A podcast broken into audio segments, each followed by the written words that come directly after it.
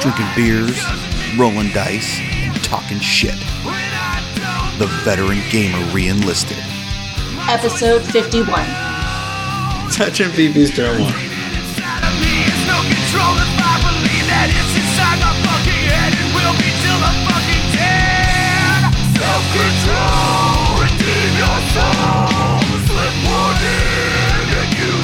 What's up, veteran gamers? We are back with another edition of the show that drinks beer, rolls dice, and Talk shit. yes, we do. I'm your host, Andy, and I'm joined by best friend Ray. That's me. And today we're drinking beer, actually. Not fucking juice. It's not juice. No bueno? Not my favorite. Interesting. Maybe because I was expecting juice. Maybe because yours was juice. I thought That we're is true. I thought we were a juice drinking show now Yeah. for all the fags that make juice juices. We're, we're at going home. PG now. Yeah. Yeah, we just lost all our track. Everybody's gone. right, right. we're now Forge the Juice drinking. Yeah, probably never gonna happen ever. Yeah, ever. uh, so we got a really big show for you today. Um, we got lots to go- to get through actually in the intro and some podcast news. We got a ton of voicemails over this past week. We got a listener question. Um, and today's main topic of the show is shooting armies. Continue, continue. It's gonna make a ignore whole me. bunch of Ignore me. But today's main topic shooting armies versus punching armies. Um, we asked a question to you guys out on our Facebook page. And if you're not there on the Facebook page, uh, you missed out on some pretty good, um, pretty good conversation about it. Um, and the group seemed to be pretty evenly split. Uh, but we'll go and discuss that today. So, but first off, Yeah, I definitely thought it was something that I guess we could talk about because uh, the armies that we particularly play, right? Like I play elves, and elves Right. for the most part don't want to be in combat except our crazy clown friends, which they have a stratagem that can attack. Again. yes, they do. You learned, yeah. And then you play the in your face. I want to eat and taste your bones. So the type personification of the close combat army, yeah. of- Yeah. Uh, so we thought it'd be a good conversation to have today. I had some games that I played recently that kind of help illustrate some of the things that can occur between those. And you can talk about, you know, how you deal with close combat armies and Yeah, because I mean, I play against you. I mean, obviously, I play tournaments, so there's close combat armies there. And then I just recently played a game too that I guess we'll talk about where it was two shooting armies, yeah, and assault was actually used in it. So yeah. Um, but to the the news, the podcast news. Um, we have an iTunes review. Um, I have been daring you guys to give us iTunes reviews because I was going to give you a T-shirt if you did it too, um, or you had an opportunity to win a T-shirt. So we do have an iTunes review.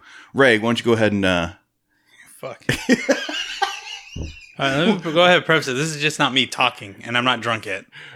Okay. Uh, it's fr- who's it it's- from? It's fr- uh, by, not from. Okay, it's by Bye. uh, Miller Tone six six six. He likes to drink Miller and Um, he likes the devil. He likes the number six. apparently, Right, like three times. So I don't know what that means. All right.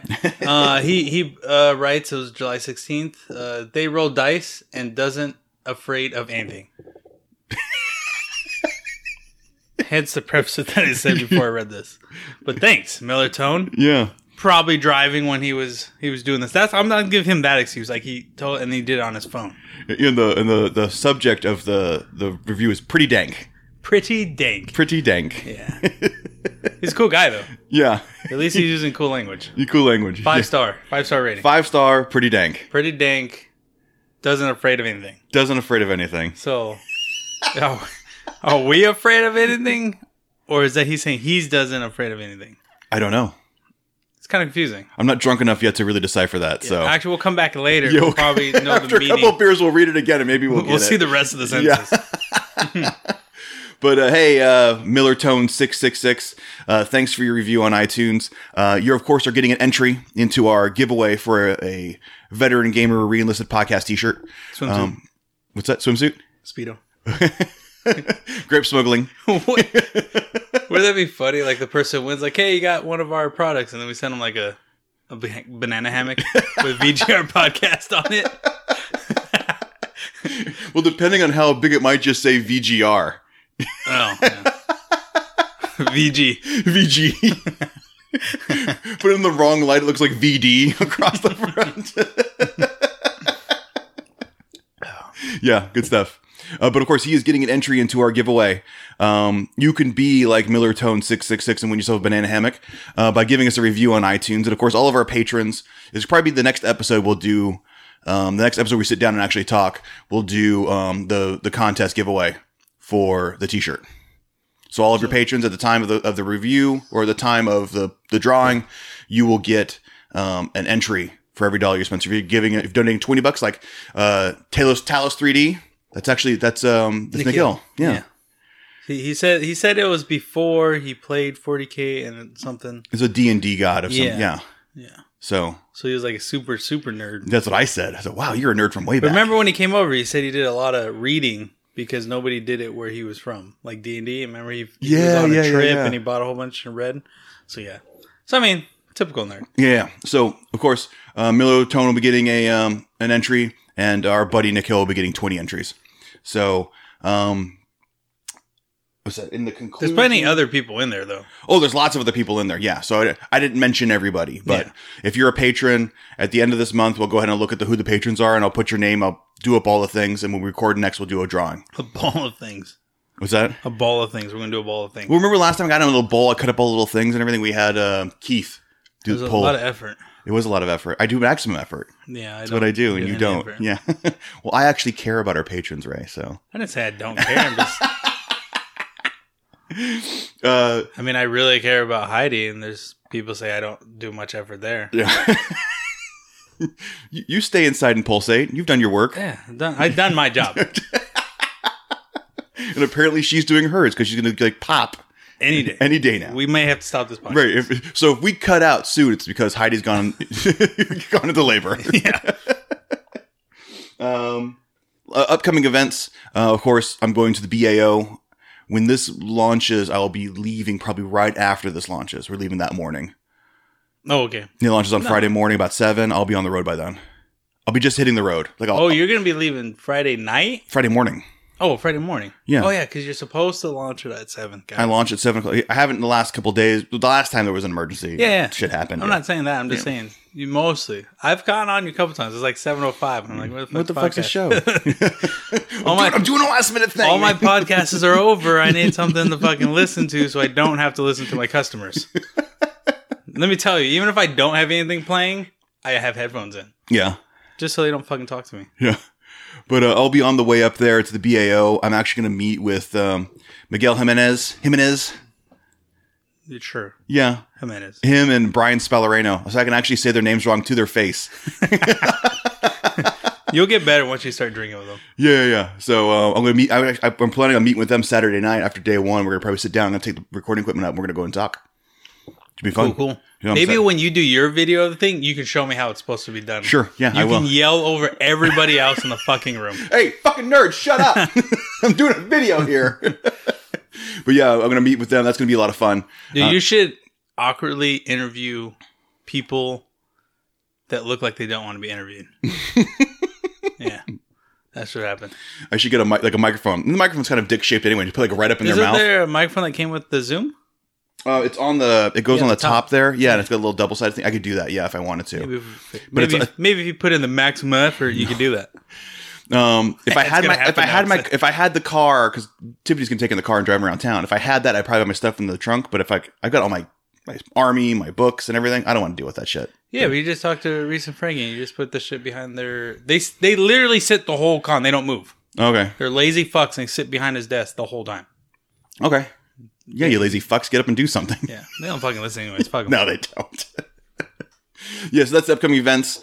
Um, in the conclusion, of course, we have some listener questions and we got some voicemails.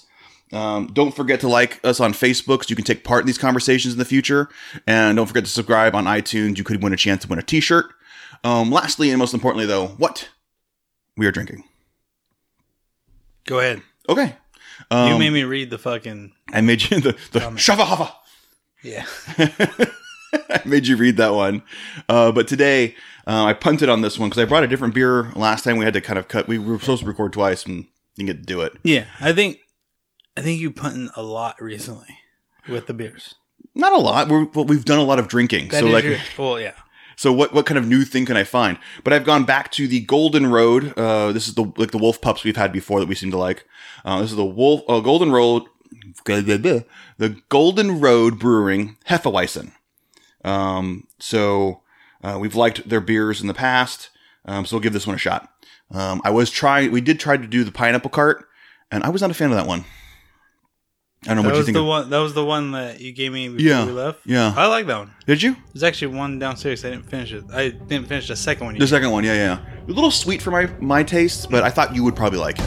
you know what's funny? I don't normally drink if I'm not around you. Just realized that. I'm a bad influence, Ray. No, you're a good influence.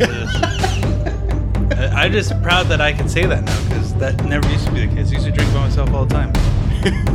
so we're gonna take a quick break. Um, now that we knew of Ray's alcoholism, so we're gonna take a quick break, and we'll be back with shooting armies versus assault armies.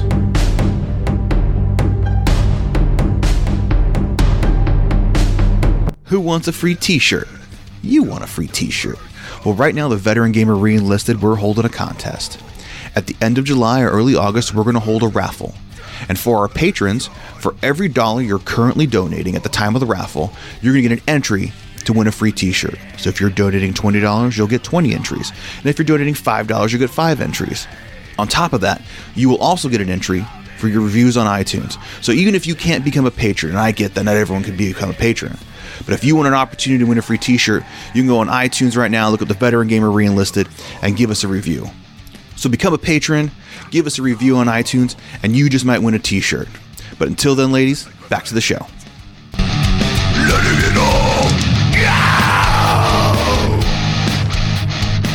And we are back. So, shooting armies, punching armies. Um, if you, did, you, I know you can't see, but I'm punching the air. He's doing, I'm punch dancing. yeah. it's like footloose up in here. I'm punch dancing. so Ray, I think you made the post on the Facebook page what people thought about. I make most of the posts on the Facebook page, okay, sure. other than the the actual like podcast post. Well, thanks for contributing. Yeah, I do something. if there- anybody was wondering, I do something. So you sometimes. know that if Ray's posting, he's probably taking a shit. or I'm at work. Yeah, I'm at work or taking a shit. or taking a shit at work. Yes, those are the best. You're getting paid to shit. I get a real good laugh every time I do it. There's always a smile on my face. I think it's the greatest thing in, in, in like the world, honestly. Uh, five bucks right there. Yeah, that's actually yeah, it goes through my head. and you look at time because I'm always like looking at Facebook or like building a list, even at work, taking a shit. And then I look at the fucking time, like, oh fuck, I've been here for 20 minutes. I better go. Yeah. And then it's a customer's bathroom, so I'm like, hey, have a good one. Subways have them in the back, so it's just the employees that go in there. So yeah. Yeah. you can smell my shit now. Yeah. They they uh Now go they've make co- a sandwich. they, they complained before Oh, about- really? about like I blew up their bathroom to other drivers. They're- they've also tried to not allow me to use their bathroom before too, Well, and uh, I'm like, okay, and then I just walk in and go to the bathroom. I'm not gonna shit myself. I'm yeah. the fuck, I'm not a fucking animal. 40k podcast. 40K Shooting- podcast. Shooting and assaulting. Shooting. is So yeah, all- the the question was pretty general. Um, I heard it come up somewhere, and I I just thought I could have a better conversation about it. That because I honestly think assaulting is better than shooting for numerous reasons. So I, I just put the question out there, saying, would it basically our community think what was better, right. shooting or assaulting, or are they equal? Are they balanced? Pretty much. Right. Because you didn't put the question. I actually forgot word for word what I said. Oh, okay. Well, I thought it was your question. I figured you would remember, Are but you fucking I kidding me? forgot who I was talking Yeah. to. I post the question and immediately forgot what I wrote. the gist of it was, what do you guys think is? Hey, nerds, what do you think is better, shooting? That's or another thing assault that you army? know it's me. Right. If it starts with "Hey nerds" or something o- offensive, definitely me. It'll start with an insult, Yes. right? Got your attention. You're mad. Now listen to what I have to say. Look, fag. All right. Whereas it's Andy's like, hey, dudes, what's up, man? Like, I'm your friend. I'm your friend. so I think Charles Fox um, he was sort of the first one to respond, and he, I think he kind of summed up um, the the gist of what I've the most of what I've heard from folks of why shooting is stronger than close combat. That um, Is this all the responses? yeah, I've got all the responses on there. Some of them Yeah, got a little so- cut off, but So we had a couple. So thanks, Charles, Brian, fag, James, Duncan, another fag, Robert Wood, and Brian Spellerino. And then I know James Carmona was in there. there's more down, so it's like two it's two pages worth of responses. James, Richard, Pretty Dick, Jeff, Daniel, Ryan, Dawson, yeah, that's a new one. Yeah, Dawson's a new one. new guy, Yeah. new girl. I don't know. I don't know what's going on with your picture, Yeah. but uh, yeah, thanks all for replying. And this is what we're going to talk about right here. Yeah, yeah. So if you're not, if you haven't liked or sus- uh, d- gone to a Facebook, like us on Facebook, and we often will post things that you know we're trying to elicit responses from you. You know, let's talk about that. We'll actually talk about it here on the show. So Charles Fox kind of sums it up that you know before you know he thinks that shooting is stronger than close combat because before you can get there, you have to weather the storm of the massive amounts of fire. And I, and with that, I think that was the issue, like in other editions, right? Especially in six and seven because Oh, we yeah. had fixed movements, so everything moved six. Right. I mean, if you were uh, whatever, you move 12 and so on, right? That's not the case now, uh, especially with, you know, vehicles being different. Um, not only that, like real close combat armies, like, like say Harlequins, right? 'Cause Right. I'm pointed eared. So they move fucking eight, which was, so you get an extra two inches. I had to do quick math right there. Quick man, good job. Good job. There was a, there, I heard a click and a squeak happen back there, so I was like, "Oh, is he doing math?" So, so like assault armies are usually faster, and they usually have stratagems to go faster. And then there's all Well, these now they tricks. have the strategy. Yeah, but that's what I'm saying. Like eighth edition, that's what the question was about. Is I believe assault, and we're not going. I'm just talking about the movement right now. There's different ways to move in eighth edition that there wasn't in other editions. Right. That gives more strength to an assaulting army. yeah. Um, bam, he kind He of just agreed. cries. Yeah, he just cries. Um, he said, especially with the new beta rules, and I'm assuming he means assaulting was really strong before the beta rules, where you could deep strike nine inches turn one. And I think I honestly, my honest opinion is that before the beta rules, where you could deep strike within nine inches from somebody's deployment zone because maybe they're, or if they even they deployed in the corner, nine inches from them, assaulting was overpowered. Yeah. because you pretty much won the game there with with some armies. I need a I need an eight inch or nine inch charge, and I just won the game. Oh yeah, and I also deep strike this uh, sorcerer that allows them to move again. So now we need a three inch charge. Right. I'll probably make this. Yes, most likely. Yes. Not if it's me.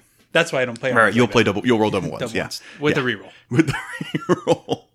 Um, but yeah, the, the the first couple responses were all sort of in the you know shooting is stronger. Um, but then we start reaching a little further down. People start thinking about it, and um, like Brian Spallerano said, shooting is way stronger uh, with all the advantages that come with it. Um, but we, it, it's only until we get down to like James Carmona and Pretty Dick start saying, "Hey, look, I really think that close combat is stronger. And here, you know, they don't really spell out why. They do a little bit, but um, I I think he talks about, like James Carmona says, like close combat stuff, um, positioning and careful movement could actually beat out shooting, which you were just talking about. Like, there's Yeah, ways the- to move. so like I, I've said before in other podcasts, like movement is very important Yeah. to win your game in It's the general. most Like, important the, The phase. movement phase is very very important. You're basically getting another movement phase when you go to the assault phase, especially you know if you're within that 12 inches to make declare your charges. Um, another thing to think about too about movement is that when to shooting and to assault armies. So shooting, you shoot your target. So say you shoot a, we'll do easy easy thing. You shoot a five man unit that's on an objective, holding that objective, and you shoot them. Okay, they're dead. Now your opponent is not holding the objective, but you're not as well. Right. Go to assault, same scenario. and we'll even say I deep strike on turn two using beta rules. I make a nine inch charge, so you didn't get shot at at all. You make the nine inch charge, you kill them, you get to pile in. So that unit's dead. You gained a nine inch movement plus a th- three inch pile in plus another three inch consolidate, and now kill them. Now you're holding the objective, so now you're holding more instead of just denying a hold. Right. So uh, still stuff like that is is like the nuances of moving And I mean, we're still talking about these, so I'm not going like fully into it. But that's something. We're, think yeah, we're gonna get about. to that after we, you know, after we discuss sort of like what our listeners thought. Um, I I think it's helpful. Um, I, I agree with you that it, it- that's the extra movement you get out of that, and that um, I'll talk about my com- my comments here in a minute. But um, I see how, like, for instance, like Vito's army, Tau, like it's all shooting, Yeah. all shooting all the Everything. time. Everything just shoots. They don't do dick in close combat. No, their their close combat is shooting better in Overwatch. Right. That's what it is.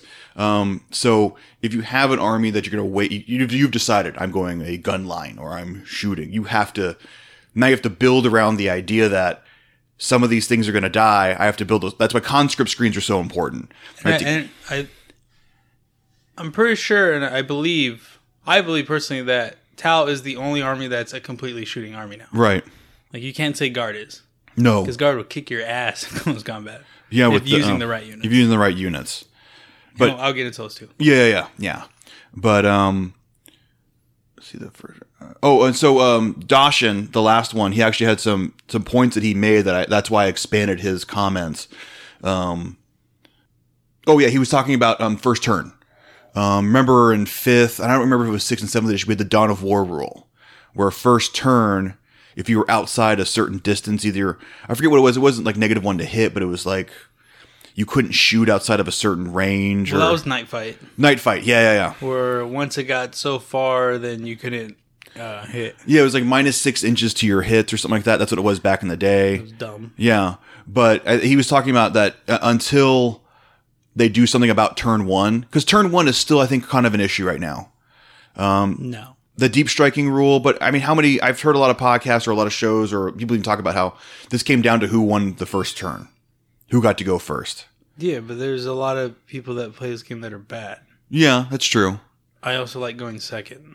Yeah, there's advantages to going second. I mean, yeah, there's deployments in some armies that I would prefer to go first, Sure. right? And that, I guess that would strengthen this person, uh, Dawson's point. But there's a lot of times where I go, yeah, you can go first. Because I know they're not going to kill Like, because I'm going off the list that I've been playing recently. So, like, I know they're not going to kill anything, right? Right. Or they can't assault anything. Right. So I don't think the first turn's broken in the sense that it's broken. Because there's, there's a, again, deployment and movement, very fucking important Very important. to where you won't get tabled. And if you're playing with ITC rules, which is, you know, the ITC overlords that they are, like foresaw this and made the simple rule blocking line of sight. Because terrain, yes, terrain rules per se in eighth edition aren't the greatest in the rulebook, but terrain is very, very important to have a balanced game. Right. Yes. So like it's the same like at ATC that I was just at. They had four, five tables that had different types of terrain, and when you did your matchups, You the selected. the table selection was actually very important because your army that's supposed to win super big but plays it on a table that maybe you needed a lot of terrain so you could duck and hide and do all types of stuff, but your Right. opponent wanted to like actually shoot the whole table, like that's where terrain comes in. That's where the first turn not gets negated is with terrain. So if you're not playing on an adequate competitive table per se, you'll have issues where you think first turn shooting is Shooting overpowered. is overpowered. um, he also goes into saying that first turn that uh, split fire is ridiculous. And Yeah, the, this is- the part the, the part that I'm I'm going to pick at is it's awfully hard on the imagination. I don't know about you in combat, but our our fucking 50 cals were not shooting at the same thing I was shooting No. a fucking 556 round at. No. Yeah. yeah. Th- that, that's the part I didn't agree with. I think Splitfire was actually The split fire is like the greatest thing I've thought It's- it's in the- 8th it- edition when I first read it. it- it's it's it's the great. I think it's a really good addition to this edition because we talked about last week, especially against like your flyers, for instance. If I have a a storm uh, um, a shadow sword, right? You've got all of this weaponry. If you select to shoot all of it at the one Eldar fighter, he goes, okay, fine. Now you're negative three to hit. Now you can't hit me. Game. right? Whereas you said, okay, I'm going to shoot the volcano cannon here, my las cannons here, and my heavy bolters there. You can only select one to be negative three. The rest are negative two, but you have a chance to hit something. Which you probably know which ones they're going to do a negative three on. Right, and if you have multiple shadow swords, okay, I've selected that target. That one's negative three. Now I'm not going to shoot at that the rest of the turn. Now my other shadow swords fire Now at can something. focus. Now they can focus on something else. It gives you tactical options, and from the get go, I've I've liked Eighth Edition because of the amount of tactical options this edition gives you. Like, It really puts more of the game into the player's hands, as opposed to the rules say you can't do anything. Like, so we go way, way, way, way back to when I first started, you know, 13, 13 year old me, when before I played Pointy Elves. You were a sperm in your daddy's balls. too far. Come, come forward a little, little bit further. Come into life. Uh, so I played Space Marines like all kids did, right? Their first army was a Space Marine. Everyone played Space because it Marines, was a yeah. starter box. I think it was like back then it was like Space Marines and I think Dark Elves. And my dad, Yeah. my dad just painted them uh, regular Eldar and played them as Guardians and stuff. But like I didn't get why. Like even as a kid, as a 13 year old kid, because I mean, my dad liked war movies, my grandpa liked war movies, and I watched stuff. And my grandpa's talked about it. Well, normal stuff, not the crazy stuff. And I just didn't get like, why do I have to shoot bolters and my mm, last cannon? Or my missile missile the tank. launcher launcher at the same thing. Yeah. I, I never understood that. So, it, breaking the imagination, I, I don't agree with that like wholeheartedly at all. Yeah. like at all. And then so first edition. So he was talking about what you said about the knife fighting. Yeah, he had multiple comments in there, and I thought it was good to bring. That's why I expanded that one 'cause he had multiple stuff to talk about, and I thought we could just discuss it. It was pretty good, but and and on that part too, since he wants to talk about i- imaginations and stuff, like knife fighting is not a thing in modern combat because we go we're gonna do missions at night. We bring night vision. Not only that, our satellite targeting or fucking targeting is insane. So it doesn't matter if it's nighttime. Yeah, it, it sucks for the for the Iraqis that can't see shit. but fuck them. surrendering to CNN crews. I mean, I, I, I don't understand. no, yeah, but I at first I thought his comment like now talking about it, I don't know because now we talk about the terrain, how you can use terrain to your advantage. So the night fighting rule maybe doesn't need to be in the game, but I could see if you're playing someplace where you have shit for terrain. But so, well, on that, 'cause I just popped in my head. In Broadside Bash, they basically had knife fight, Yeah, right? And so, like, They had the You- night fight stratagem. They gave you a stratagem. Everyone got a stratagem, and one person before the game could select. I'm going to was spend a two CP. CP, those two. It was two. Yeah. and it made it knife fight. And Right. then it gave you ranges. And then outside of ranges, it was negatives a hit, mm-hmm. which basically at the max range, it was negative two. And then at the close, like the mid range was negative one. And then if you were like 12 inches or something real short, which wasn't going to really happen because the they were using the beta rules, you couldn't deep strike. Right. Wait, were they? I don't remember. no, Anyways, they weren't. No. Yeah. so like if you would get there, yeah, you wouldn't be negative one.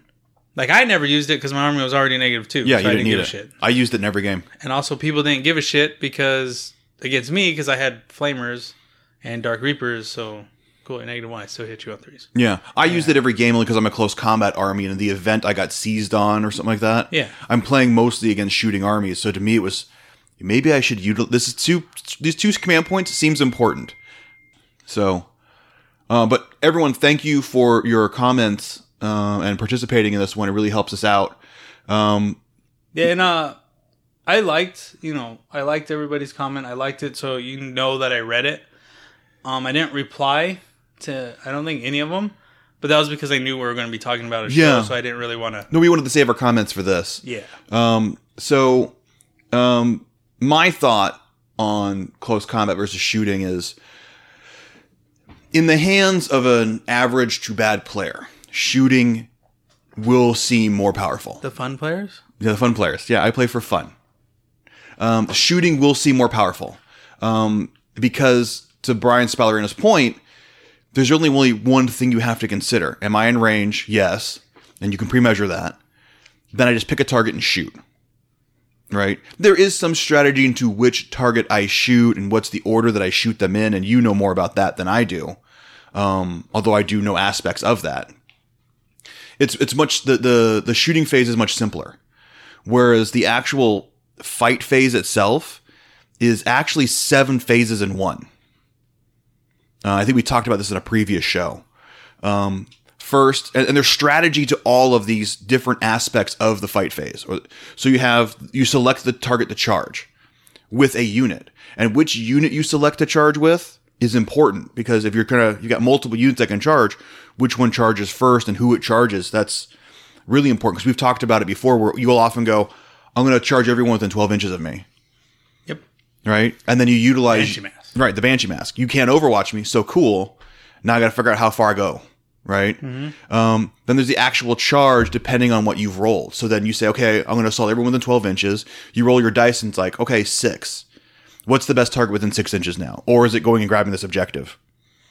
You know, there's that portion. There's how you Uh, move the models, there's strategy to that, where Just you real- move the just models. real quick. So the shooting phase, and I interrupted because you were talking about the Go hard, phases yeah, and yeah. stuff. Uh, the shooting phase is choose a unit to shoot with, choose a target, choose a range weapon, resolve attacks Yeah, so four things to decide. that happen not differently all at the same All time, at the ex- and then you resolve the attacks. Right. When you go to the charge phase, you have the charge, which is basically the shooting. Right. Right. You choose a unit, choose a target, and resolves Overwatch. Roll a two d six. That's the shooting. That's basically the same thing. That's as just the shooting, charge phase. but that's just charge. Then you go to the actual fight phase. Then you have you know, you're choose a unit to fight with. Pile in three inches. Choose target. Some some models can pile in six inches. Six, yeah. Um, choose melee weapons. Resolve close combat attacks. Consolidate up to three inches. Some consolidate six inches. Or more. Who does more? I can. Ch- I have a strategy where I can choose to not instead of consolidating, I can move again. Oh yeah. You, well, that's a fucking dick move. Just if FY, if you ever play in Tyranids, make sure that you have a somehow to leave somebody within three, Three inches, inches. of a unit after they're done attacking. Just measure your dick out because that's three inches, and put it. You know, well, they wouldn't be able to get it up on the table. ah, that's true. Well, most people are taller than you, though, Ray. Yeah, but still, three inches. Come on, let's be realistic here. Even if you're fucking Jolly Green Giant, you have a three inch dick. It's not gonna go very far on the table. Fucker. But yeah, I just wanted to real quick. So that's seven phases, is what Andy was saying. Yeah, all together. eh, yeah, all together, like all things that you have to do different steps to. Where the shooting phase, you do a couple checks, you just resolve. right. So right there's some complexity complexity that makes the soul phase more intricate and at maybe at first glance really hard to do, but once you understand every single phase, you may start to think that assaulting is actually a little bit stronger than you think. because there's di- I mean there's so many strategies to be played within each one of those steps. The more steps you have, the more strategy you have. The more things, the more ways, The more options. the more options. Um, so so you select the target, you do the actual charge. Um, Which a charge right there is what you were talking about. Where do I want to hold this objective so I can? Because all you need to do is the the model. The first one that you move needs to end up within an inch. right, the first model you move. First model. It doesn't have to be the first model closest to the unit. If you make a boxcar charge, you could take the guy all the way in the back and move him to within an inch of fucking the enemy that you're atta- attacking, and then move everyone else within two inches of him to keep coherency, and then hold fucking an objective right, or deny an objective. right. Or you can move Or be one, an inch out of somebody, another target that you didn't choose to hit, right, which is also another attack. like a vehicle or something like that. Or you can leave some guys back to remain a, a bubble, for instance. Like there's a guy who, this guy, if you're within six inches of this dude, he gives you plus whatever. You know, you want to stay within the. c- So all but the last two guys to stay in coherency and six inches now move. Yeah, You know, there's, also some, there's many something that things. also keep in mind too. This is the last point of the phase of your turn that you need to keep your unit in coherency until your turn comes back around in the Right. movement phase. 'Cause after this, you don't have to stay in You coherency. don't have to consider it's just pile into closest enemy units. You can pile away from your unit out It- of coherency. um, it, does, Yeah, it does not matter until because you, coherency happens in the movement phase. That if you're not in coherency at the beginning of your movement phase, all your movement has to be towards going into coherency. and if you can't, you can't move. And And, if you can't do that, then you can't move. there's some strategy around that too. There's strategy with that too, yeah, which is only a happens. real dick move. it only really happens in the assault phase. Yes, it can happen in the shooting phase, but that's your opponent doing it to you. This is doing it by your choice. right. Okay, so continue on with your thing with the phases. So then there's the order of attacks. Who attacks first? Like, so fo- four of my units make it into assault. which unit attacks first. This is important because there's two strategy points. That, Well, to it- it- four units make it into close combat. That means those four charging units get to attack first, but you, the charging player gets to pick the first, First charging. charging, unit. yeah. And then there's the great stratagem, the two CP, two command points. which I play in a shooting army. I do utilize. I don't think I'm going to kill him, but it's to stop certain movements. Right. And I, I guess I can go into that real quick too. Go for it, yeah. So, um, Andy charges four different units in, so he's going to have all these activations happening. But I can see what he's trying to do sometimes, to where like he wants to pile in to like uh into a different character that he declared as a charge but didn't fully make it or something, right? Mm-hmm. And you get to attack again. Well, I usually use wave serpents that you know they normally don't get charged sometimes sometimes they do but sometimes they do these movements and then there's like they're within you know the, the pile in so then you just pile in or actually they have to be charged sorry that was it my bad so they get charged too but they didn't they stayed one inch out Right. so I actually interrupt and touch as many models as I can with the wave serpent, and that stops those models that I touched from Now moving at all, right? Piling in, yeah. And then not only that, that also brings you closer to like the units that are maybe behind them, Right. So they have to end their movement closer to the wave serpent, so they m- won't always make it to uh, to whatever they're trying to get to, or whatever they're trying to pull off. Also, this happens when characters charge, right? Like my Banshee. Like, so I'll use uh, Tony Grapando. He, he did a good move. So I charged everything within 12. I wanted to get your brain, right? But I didn't. I rolled like a 7 or 8. So I, I was going to be within an inch of some Rangers, but there was enough room in between his, his uh, Rangers that I could have used my 3 inch pile in to be within an inch of your brain and then actually do my attacks against her because- since she was a declared target. But there was also a Farseer that was within three inches. So when I placed my movement, he heroically intervened to touch me. It's it's not he didn't interrupt me, but it's heroic intervention. Right. So he was able to pile in and touch my fucking altar, so I wasn't wasn't allowed to move the extra three inches. And that's what I'm saying. Like the interrupting can be used that same way. Right. Like if say even if I got a character like if I was within an inch of a farseer, right? When I did my charge, but I decide I was gonna pile into your brain to be within an inch of her, you can interrupt with the farseer, two CP, and then pile in. As long as that, you know, wasn't my only charging, which Right. that which that uh only happened because it was and he I was within three. Right, right. But the order of attacks is important because, for instance, I played a game against Pretty Dick, the one where I beat him. He charged with a bunch of units. So he charged a Demon Prince into my Flying Hive Tyrant and then 30 Bloodletters into a Hive Tyrant, some Gene Stealers on the other side of the board, and a bunch of Rippers. Well, he attacked first with the Demon Prince into the Flying Hive Tyrant, didn't kill him. Okay, cool. And he goes, okay, now I'm going to do this. I'm I'm going to spend two command points. I'm going to interrupt you with my gene stealers. 19 gene stealers went into 30 bloodletters and killed all but like three of them. Yeah. And that's and that's like And he saw that and he went, shit. And that's some strategy too. Like these armies that wanna like assault you. There's usually a lot of units assaulting one time, so then as an opponent playing against someone that's gonna be charging a lot, you can also say like, okay, I can give him all these options to charge, but if he doesn't pick the right one, or maybe he picks one that is not the best choice, like in your chance wasn't the best choice, but at the same time, like in uh, Pretty Dick's shoes, which I don't want to be in, but Some big shoes. You, Like- wouldn't, wear, you wouldn't fit in them. Yeah. I, I would fit. I just have a Look lot like of clown room. shoes on you. Yeah. So y- your analogy's wrong. I would actually fit, but but uh, like the demon prince. Say if he did attack with the bloodletters first, right? You're still gonna interrupt the the swing with the what was it? No, the flying hive Flying tyrant. tyrant. Right. And if he fails some saves, that's a dead demon prince because Yeah. you're doing because back then you were definitely using the the heavy talons The, or that's whatever. the monster sizing Monster talents. Silencer. So that was all you needed. Negative Was, three, three damage. Yeah. yeah, all you needed was three to go through, and you'd have been dead because they only have nine right. or eight. I don't know. Yeah. They usually die when I shoot Eight. them. Yeah. But like, so like the options there, there there's a lot of like tactful decisions, I guess you could say. Right. That goes into even activations. Right. So not only do we have the movement and the charging and stuff, so we're still having options going on. Go ahead, continue. Well, now there's the pile. So now we've selected the units to attack. Now there's the pile in. Um, for instance, Hormigons can pile in six inches.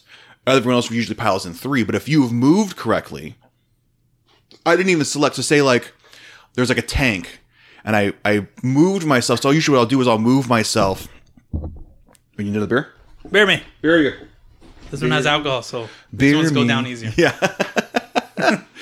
but um, I would move myself in a way, like you were saying, where I could go and touch another target. So I'm going to assault this unit here, but I moved my guy closer to that tank. So that when I when I pile in, I didn't declare him as a charge, so he couldn't overwatch me with that tank. But now I was going to take one guy and pile in next to him, and now I've now piled into the tank, And and we- now he can't shoot. So what you're talking about is a strategy against these gun lines, especially a, a prevalent army right now with the stupid Forge World unit. The I don't know what they're called, Prometheum something flame. They're, they're the flame tanks for, for from Forge World. They're like 81 points. Yeah, the Ford. Yeah, They're undercosted. Anyways, that's beside the point. You don't want to charge those motherfuckers Fuck because no. they're gonna fucking hit you a shit ton, right. right? And just rolling saves, people are gonna die. So a lot of times there's other things that charge around them. Usually, because they Yeah. have like guardsmen holding objectives, they got fucking I don't know. Sometimes they have space marines, so they're scouts somewhere. You just want to touch that motherfucker, and you just at the end of the of all this, what we're going through, you just want one dude within an inch of a tank, Right. Because if the tank doesn't have fly, for the most part, can't back up and shoot you, Exactly. not unless it's uh, ultramarines, which you would be negative hit, but the flamers are still auto hit. But they, like I said, they're imperial guard. The Imperial Guard. So touching vehicles very very important to stopping shoot, shooting armies if Right. you're an assault army. Continue. So I actually I was going to talk about this later, but it's it's a good. I played Seth in his um, guard army. He's got the Shadow Sword, a bunch of guardsman units, and then he's got three of those Forge World flame tanks. Hmm, Yeah. Yeah. So it's it's it's the standard. You take three of this flame tank because they're badass and they cost nothing. You and- could take nine, but yeah, you could if you took them in Mm-hmm. squadrons, but but he took three of them and the shadow sword and then a bunch of guardsmen and some other nonsense. Um, so I did just that. I assaulted the guard unit standing next to the tank, put a guy closest to it, so when I piled in, he couldn't o- he couldn't overwatch me with the tank, and then I just put a guy, I just touched him. I'm just, gonna, I'm just gonna touch your tank's peepee right here. Just touching, touch the peepee right there. Boop. yeah. I I, touched mean, it. if you ever had a PP touch, it does you know pause you, paralyze Yeah, you. you get paused. Whoa, Yeah. hey, hey. Um, but you can do that with more than just tanks. There's that infantry unit that has good shooting. Um, you know, you could do that to them as well. Just oh, I'm just gonna pile into you. Boop, you can't touch. Uh, I did it against um, um, Just- Arthur. Arthur. Oh, yeah. um, he, he has his, his chaos, and he had the um the noise marines. I assaulted the cultists, but I put one guy into the noise marines. Just touched him. Now some armies, the greatest army that we are, we have stratagems where Yeah. we, most of our shit flies, and then our Right. infantry, if somehow miraculously they survive a close combat, they can fall back and still shoot for two CP. Right, but still, it's But, two CP. but still, you've it's spent. two CP. You're spending anytime you're making your opponent spend CP to do something that he On didn't your want- terms? that Yeah. he- yeah, that's on your terms. Basically, it's a good thing, Yeah. um, especially against like you know Eldar armies because we don't have many. We're not fucking Imperium where we have twenty something by the end of the game. Right. So definitely a key point. Um, falling back shooting. Yeah, continue. Yeah, but I, I, I, I was able in my first round of charging to get into infantry units and touch two of his flame tanks. So now they weren't shooting. And I did that for two turns. His flamer tanks did not shoot for two turns. Actually, and one of them never got a chance to shoot because I assaulted it out of. Um, we'll do that in the attack, consolidate, and attack again portion. But yeah, I was able to keep his flame tanks from shooting for two turns, which this thing you're depending on killing things with this gun is not doing it. Well, you're stopping because the way I look at games is I always look at the points of things, right? So if I have a unit that my wave serpent always pulls more weight than it does. Sure. Not always in killing. It does get points. It usually gets its points back in shooting, usually by shooting small infantry units, but it really gets its points back in my sense because I touch units that should be shooting, and as long as they're not shooting, I go ahead and count that as so many points not being utilized in the game Right. Inefficient. inefficient, right? And usually wave serpents don't get dealt with in time. So like that one unit that I keep touching is necessarily dead, like Right. because it's not doing anything Right. because of my one tank. right. So it's ways of looking at uh, not when you're value. What am I trying to say? Value When you're evaluating, valuing, yeah. valuing your units against your opponent's units is you may not be killing something, but you're stopping something being used, and sometimes it's something that's key to your opponent. And then once you start taking thing, other things away, he might need to be depending on said things, and now not being used. Right. But you know, doing that it keeps points off of his table essentially. That's, that's what it does. And that's exceptionally powerful. Shooting armies don't get to do that necessarily. No, shooting is I shoot you, you should die. Right. If you don't die, that's a problem. Right. I could not kill you in the assault phase and it's still not a problem. No, because you're still you're still interacting with your opponent Right. doing certain Exactly. things. Exactly. There- You're still you're still in the game. Um, then there's the actual attack. What weapon do I attack with? Who do I attack with? You know, when you're an assault army, you're often touching like one unit will often be touching three or four things. Mm-hmm. Who's killing what? I may have charged. I may have said this one gene steal unit's going to charge these four things. I end up touching three of them, or I can get the three of them, but I say, you know what? I'm only going to attack now these two units because I want to kill them, or not kill something for a very specific reason. And I want to put in light uh, most shooting armies, a, a single unit shoots set amount of times, right? Right. Shoots 12 times, you know. If it's a really really so the really good good shooting that's a lot of damage, say dark reavers, right? It's going to be 8 shots. So you attract threes hit, you probably get a couple misses, you still need a wound, you know, gonna get a few less. It's only negative two. Most things will still get some type of save, get a little bit. Yes, the damage is great when it's a single target, but if you're shooting at a lot of things, eight doesn't turn, so so then they turn into sixteen shots. That's their high end, right? With a two D six, you know, Right. tempest launcher. But in close combat, the real dedicated shit, you should look at berserkers, look at gene stealers, even harlequins, like they get like four fucking five attacks three, each. four, or five attacks each. There's more attacks in close combat than there is in shooting. shit ton of attacks. And not only that is that oh, you know, it's mass attacks, right? Some armor like berserkers, most of them is just like mass attacks, chainswords or whatever. Same Right. thing in Death Company, chainswords. But then those those heavy like they have fucking uh thunder Power hammers. fists or thunder They have hammers. power fists. They have axes. Well, actually, berserkers can all use axes. So then they got some negatives already. Like that's gonna more likely kill things. On top of that, you have stratagem. So chaos has the plus one to wound. Oh, I'm wounding on fours. Now I wound on threes. I wound on threes. I wound on twos. I wound on fives. I wound on fours. Like five to four is a huge difference and very powerful. And it can be used on th- these. Um, and then gene stealers.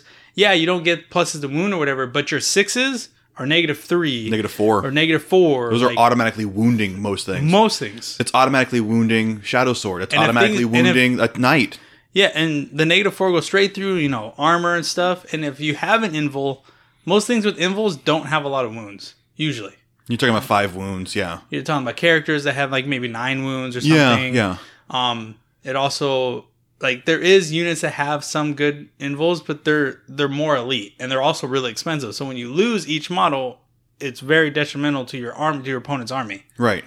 And you know, when you have a close combat army too, often they'll have more than one weapons option, right? So for instance, Gene Stealers, I can take Rending Claws. I also have Scything Talons, which are free, and then there's the the Acid Mods, which I can take four of them in a 19 man unit. So now I have weapons options. So okay, I've got a four up save and a four up invulnerable. So I'm going against chaos. I have a five up save or a five up invulnerable.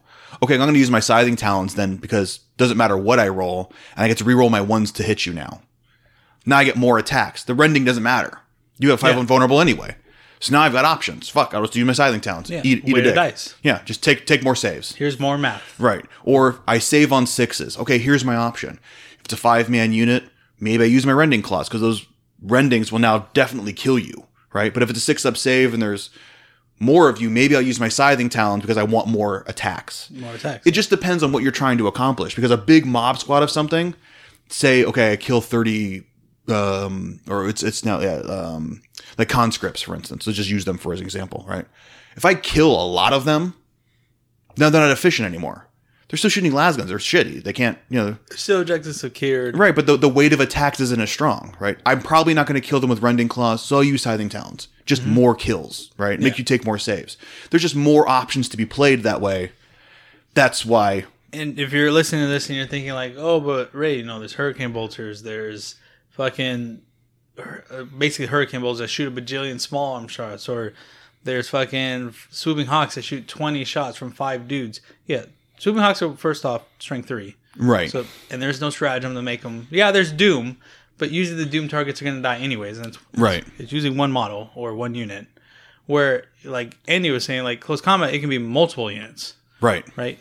And also my strength three shooting twenty shot five man unit dies like that.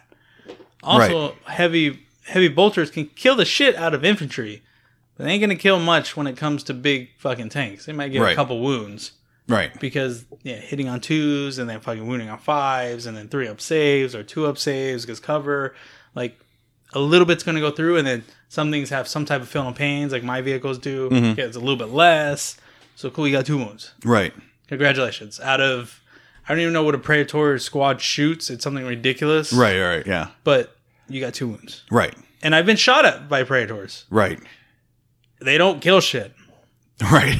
other than infantry, which I don't have any, but that's what they're there for. Right. So I think the close combat attacks are more valuable because they usually have AP or they have some type of special rule to where they get the extra rending, and Right, just or ignore- something, and right. Just ignore saves. There's something that helps them out.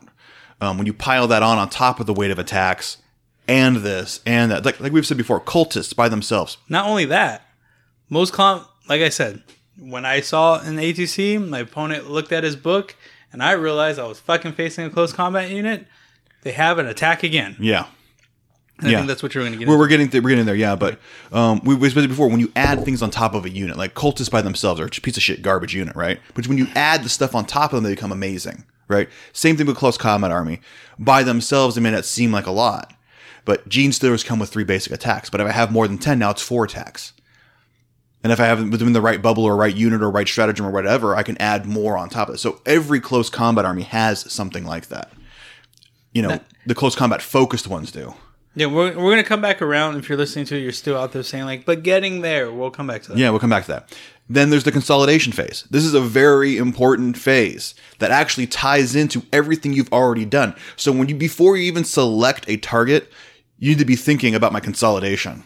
Yeah. What Where happens, am I going? what happens after I kill this unit, or what happens that I don't want to kill this unit? Because I mean, your your charge and your pile in, a pile in is optional. A consolidate is optional. Right.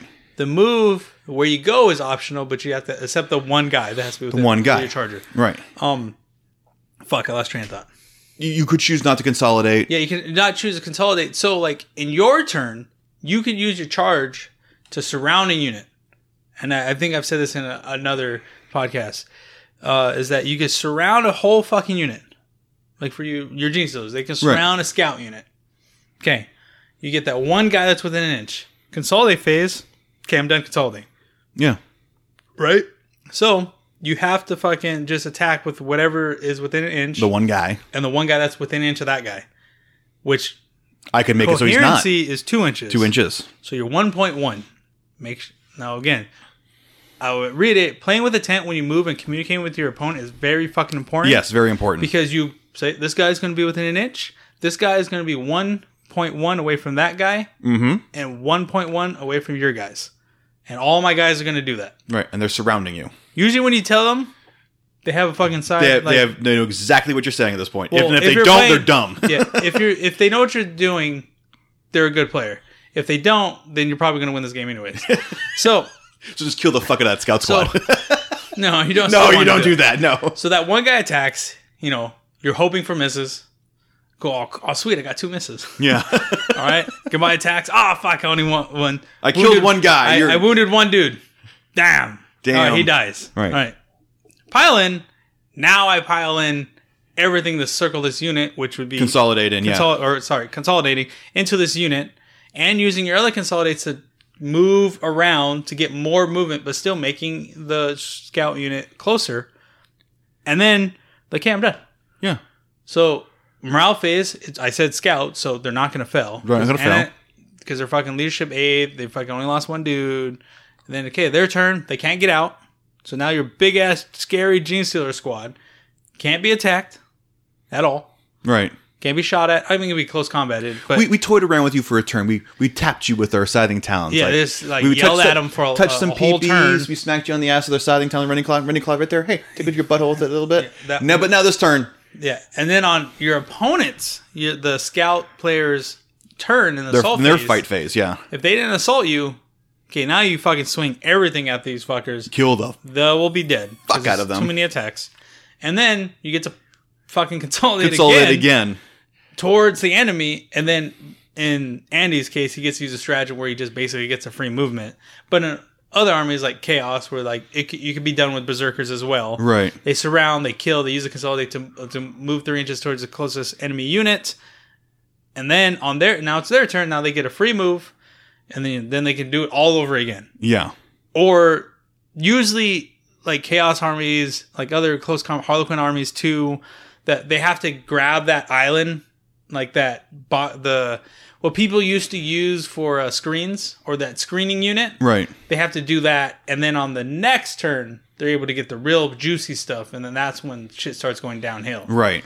and like not only for because i play a shooting army close combat armies really fuck up target priority because there's something i need to shoot way the fuck over here but if i don't shoot this unit that's in my face that's not so much scary but that that unit's gonna kill the unit that i need to shoot at is gonna kill something every turn just with shooting Right. but this unit's not only going to kill shit, replace shit, and also fucking stop other shit from shooting. Not unless I have stratagems, and if it's turn three, I probably don't. Right. Like that takes priority, but still that other unit's still holding objectives, fucking shooting Mm-hmm. objectives, being a shooting unit for over there. But this close combat unit is having a lot more impact on the game. Yeah. Even though they're not killing a lot, they're just having an impact stopping you from doing Yeah, they shit. don't even have to kill anything. In, in your case, you can fall back and charge, which is really fucking annoying. You're right. Most armies don't have that. So Right. it's- yeah, I don't consider that as a as a standard thing. It's something that I get to take advantage of. But Yeah, even so, like- still, these are strategies you can use and not have that strategy. So as a shooting army, and I'm playing against something like what Andy's talking about, and I'm not playing Gene Stealers, or if I am playing Gene Stealers and they're not Kraken, Kraken p- specifically, like I use the Wave Serpents to like, okay, you didn't kill that unit. Okay, on my turn, I'm going to charge a Wave Serpent in at the very like thinnest part of your unit. So you only get a couple attacks. You're still in close combat. You cannot fall back and charge. You would have to deal with this Wave Serpent and then I can control that unit, but then go back to killing the one unit that I was talking about earlier about like, okay, I got to kill the shooting unit first, and then I'll deal with this unit. yeah. But in Kraken Tyranid's case, you have to deal with that unit. You have to, yeah. Because they're gonna Otherwise- fall out and then charge something better. Yes. Oh great, you touched me with that wave serpent. Awesome. Oh, you dropped those guardians out of get the wave finished. serpent before you got there? Sweet. Yeah. Thanks. Kraken's a problem. Thanks a million. Yeah. Um, so after the consolidate, the consolidate's important because it. Remember too is when you move and you pile in, you have when you consolidate, you consolidate towards the closest enemy unit. So if you're attacking with a lot of dudes, you better make sure that the target you want to start moving closest towards or the direction you want to move closest towards is there. So say for instance you assault a unit that's just outside of a building. Right? I want to occupy that building ITC wise because I don't want you shooting at me. I killed the unit. Or where I can lose a couple guys and then you can't see me. Right, exactly. So I kill the unit, right? So it's a five man whatever shit squad, right? Uh, warrior Rangers. squad, rangers, whatever, right? They're just outside the building. I kill them, but I make sure that the next closest unit is in the direction where I can now consolidate my unit into the building. Oh, it's a per model basis though. Right. So you make sure that those models though Are the closest. are the closest. So that's the whole movement portion of that is important. yeah. so you can consolidate towards that. Um, but then there's the potential to attack again, and most close combat armies have this stratagem where you can attack again. It's expensive, usually three command points. I, and it's not overpriced. It's not overpriced because if you go back and listen to the episode where I interviewed Matt Root, where he did my um, my list doctoring for me, we talked about this, and I I didn't understand this portion of the phase. But you can use the stratagem on something you have not declared as a charge, and still won't run into it or surround it. And this Yeah, you is won't a- be able to attack them, but you, you won't be get- able to attack them. You but get this to is lose the attack. You get to use the pylon and the consolidate. the pile-in. Yeah, you get to use the pile-in essentially, which is exceptionally powerful because this happens at the end you still get to of consolidate. Uh, consolidate happens after a unit has died, though, right? No. No. That it's- it happens. So the pile-in happens when the uh, unit is Oh, right. That's right. activated. That's right. And then at the end of the And fight the phase, you consolidate consolidate. at the happening. end of the yeah, fight phase, That's you right. always yeah. Yeah. consolidate. Yes. Cor- correct. Yes. So you use both. That's six inches of movement you're getting for free, which is amazing. So I can't kill you, but if I'm a close combat army sitting in the middle of an open field, my dick in the wind, I want to really need to get around this unit. So a I can't be I, so I can't be shot at. You know, which for your close combat armies is usually a problem. And usually, like a lot of people, when I do certain things with this, because I, I do even with my shooting army. I mean, I have uh, storm guardians on my list, but I've done with dark reapers. I've done with where you assault a tank and then you use the consolidate to like pile in, but still stay out. Just Right. move Milla, whatever. Like I don't know. I always tell them like I don't know the exact name, but there's some smaller measurement in between each thing. So I'm just gonna move one closer to you I call it a cunt hair. and then a con- and then I'm gonna consolidate another three inches to end up way over here. That's basically six inches, gradually getting close to you that we can't measure because I don't have whatever the exact measure tool is. Right, right, But you get six inches movement, and you're gonna surround a tank to where it can't fall back. right, And then my dark reapers aren't getting shot. right, And then on my turn, I fall back, and then you use two command points, and I get to shoot shit. right. So six inch movements on top of your normal movement is very powerful. Yes. And then close combat armies get to do that twice. Right. Berserkers get to do it three times. Right. Not cool. So I just spoke for 40 we spoke about 40 minutes on just the the charge and fight phase. Yeah. And we spent a whole like 30 seconds. Well, I mean, I, so shooting because I, I was I was going to get into that too. So you we've talked for what you said forty minutes about uh, all the Close little combat, things, yeah. close combat tricks and stuff you can do.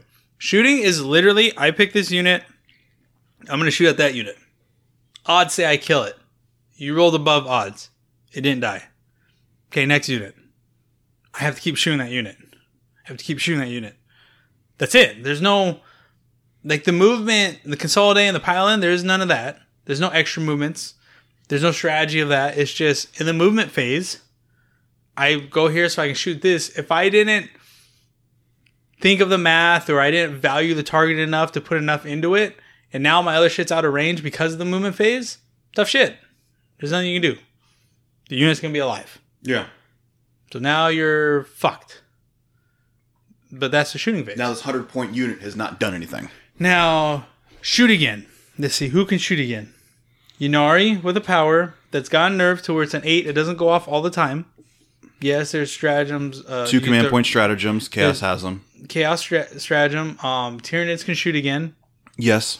Um, surprisingly, Tau can't shoot again, which is I thought they would for sure get. They, they should have gotten that. Yeah, but Uh, Dark Eldar can shoot with uh, one of the one of their covens, which is I think it's a witch cabal or s- I don't know. One of the one of their three armies inside their army book can shoot again, shoot again. which is usually a Talos. Um, yeah, I don't know who else really shoot. Uh, well, berserkers, but that's chaos. Right. Berserkers have shoot again, but that is also tied against um, marks, right? So like they have to be Sinesh to shoot again, Mhm. and if they're not, if they are Sinesh, that means they don't attack again. So when you go into close Right. combat with stuff, they can't. So like cultists and stuff, that's very important when you're looking at these are things that like when I look at chaos lists, it's like what's Sinesh? Okay, he plans to shoot these guys twice. Yeah. What's fucking uh, world leaders? Okay, they They're gonna attack gonna twice. Attack twice. Okay, got it. You can kind of like really fill out a chaos's list because it's really like out there. You It- know, It's dedicated to what it's supposed to do. yeah, it's it's broadcasted. You can plan it for that. But back to shooting phase, it's literally just pick a target, shoot at it, roll dice. Hopefully, I roll really good. You roll really bad, or it's such good shooting it just kills said unit right. but I need line of sight. Some some things don't, but the things that don't, you usually get saves against, and it's really easy. Like igno- the line of sight ignoring stuff, real easy to get fucking cover. Right? If you're a vehicle, just have your base touching uh thing that gives cover. You're more likely going to be fifty percent obscured because they can't see you. Right. That's 50% obscured. It doesn't matter that the vehicle ignores line of sight because the cover rule states line of sight. Right. Something to know. I've had plenty of arguments about that before. Giving my wave servants two up saves. Um, giving my flyers saves because they can't see it, but they're shooting mortars and shit. It's like, cool, I have two up saves. Yeah. I'm good. I'm good. Yeah. Um, but that's it. That's, that- like I, I'm just like kind of talking and rambling on about little tricks to get shoot uh, uh, things against shooting, But that's it. That's things against shooting, not for shooting. Right. Yeah, shooting's very powerful, especially if you're playing on a flat table. If you're Yeah. playing on a flat table, yeah, assault sucks. Go buy some terrain. You're not you're not gonna get there. It, it really does suck. Go buy a disc man and steal the foam out of the inside. But then and at build the some same terrain. time, if you're playing on a table that's all flat and hills or tyrannid spores, things they look really cool. they, look don't fantastic, do anything. but they don't do shit. They don't do anything. Now, if you can put some ruins in there and then put some spores coming out of it, that would be cool. It's not a it's not a functional table. it's not a functional table. So yes, you're not getting a balanced game because you're not playing on a balanced table. you're not playing with all the rules. You need a little bit of forest. You need a little bit of ruins. You need a building. You add those three elements. Now you have a balanced table. Or put some rules like the broadside. What they did there, where the flat stuff was infinitely high, it was annoying because we weren't planned for it. It was just like that day. It was decided the morning of. the morning of. now go roll dice. What the so fuck? I was I wasn't planning this. I wasn't used to it. Like it fucked me over in one game against Brandon where like I should have done something else. But like use stuff like that. Like that's if if if they were told us three weeks out, like okay, cool, flat things gonna be so I'll be. we would have used- practiced on a I table would like practice that. it. Yeah, it would have been fine. we were practicing on, on as much of a flat table as we could at my house. We was like, like here's two ruins and a bunch of forests. Let's go. Let's try this out. Like we practiced it. But if they had told us these things are like tubes, we'd have put a bunch of tubes out there and said, okay, this is what it looks like. Yeah, and then uh, then the tech, the movement becomes more important. Right. Um, so like I said, I wanted to circle back around to getting to close combat. Yeah. If you're a close combat army, be a close combat army. Don't have one unit of berserkers and say I'm a close combat army. No, you're not. You're you're not. If you're gonna be a close combat, be a close combat army. Also know that you're a close combat army. Shit's gonna die. Oh yeah. But when you get there, it changes the fucking game, right? So use transports. Transports are very good. Currently, transports may become a little less effective because now everybody's planning for fucking knights. Right. But Which is armor piercing. if you're Which is- chaos, bring a knight. If you're imperial guard, or if you're imperium, bring a knight. So they have to deal with that instead of shooting at your transports or Right. shooting at the units that are running at you. Or guess what? They actually shoot the units that are running at them, and then your knight just fucking shitting on them Right. it's it's threat priority, right? It's it's target priority for the shooting player. When I play Andy, he has two gene slithers that are just running across the table, plus flying hive tyrants, plus a swarm lord, plus gargoyles that are way fast. What am I gonna shoot? It's threat overload. I, I, I make you select targets. When you're a close combat, that's the army you have to be. It's threat overload. Yes, there's some deployments that suck. The Yes. football field one does suck. it sucks. But then you need to practice. That's what you need to be practicing, not the fucking Dawn of short War. to short. You're probably going to win those games. Oh, yeah. especially if you're going against a gunline army because that means that you can, like we were saying, you're touching peepees turn one. touching PBs turn one. that's, that's what strategy is going to be called: touching We're- PBs turn one. We're not we're not waiting for the third date here. We're touching peepees I on the think first we- date. I think we just said the title of the show.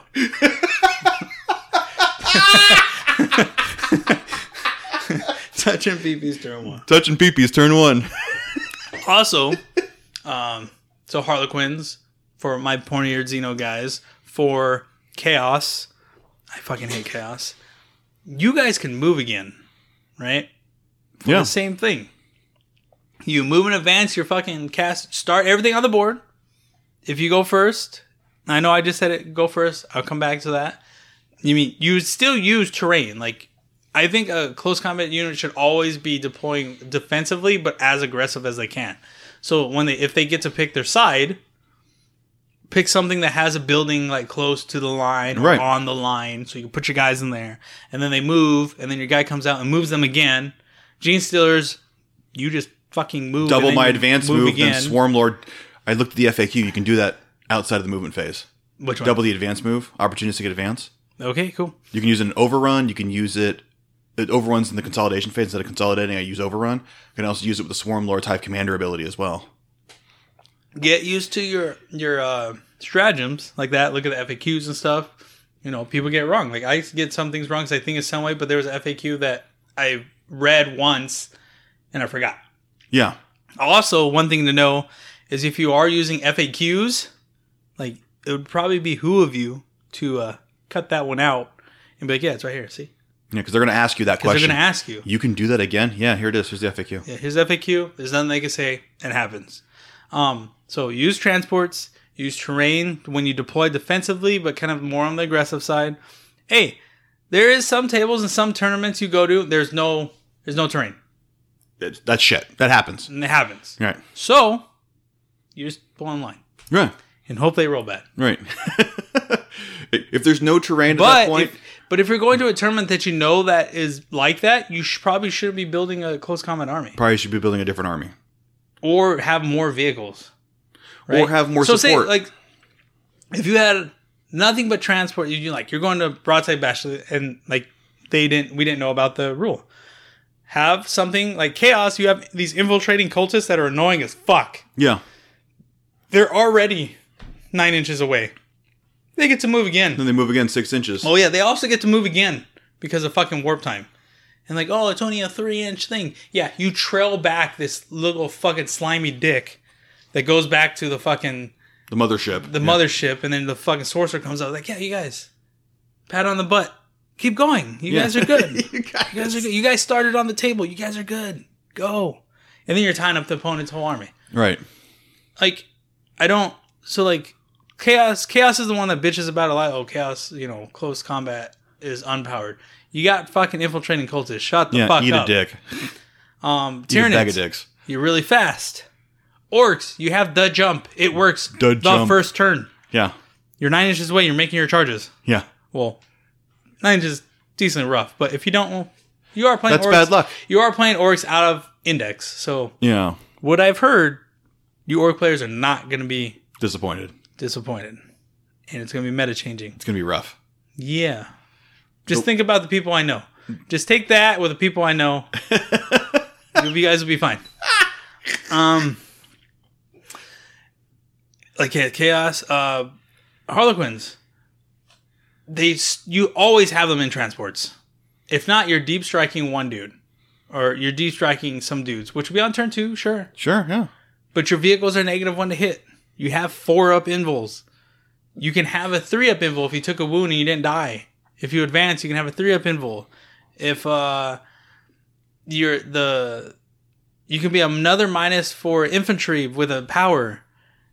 The jet bikes are already minus one. With stratagem, you're minus two. With a four up invol, with three wounds each.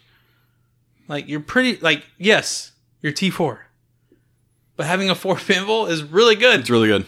Not for me because I don't roll four bimbles. Yeah. Not for but, me. I don't roll. But if four you're pinballs. a normal person, four bimbles are really if good. you're not on this podcast, four pinballs are great. yeah, like anybody I play, four bimbles are like Man, five up pinballs are best. fantastic. yes. so it seems like it, Yeah. oh, it's so frustrating. um, see what else? Is, who else is a close combat army? I don't remember. Like Sinesh, they're just really fast, yeah. but nobody plays Sinesh. They're horrible. No. I mean, there's some things in there I think that could be Oh, so good. so Nurgle, right? Nurgle, Nurgle. Nurgle. is- I haven't fucking beat to this day.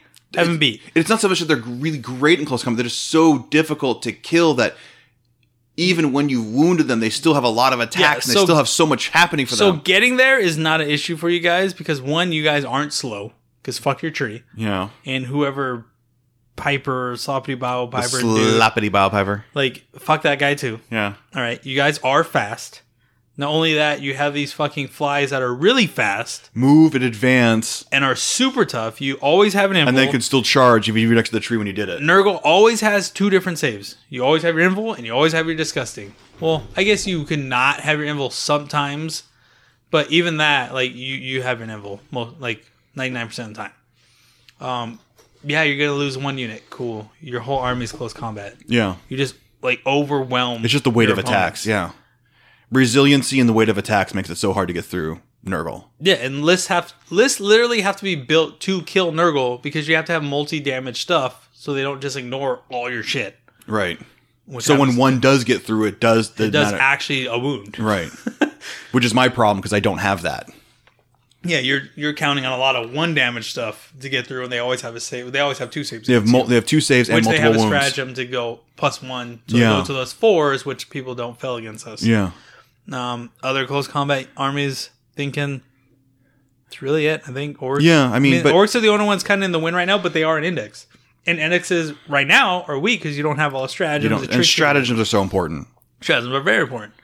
Very, very, very, very important to the, whole thing. armies are just built around stratagems. Like that's you're building an army around the use of stratagems, and if you're not, you're not playing it right.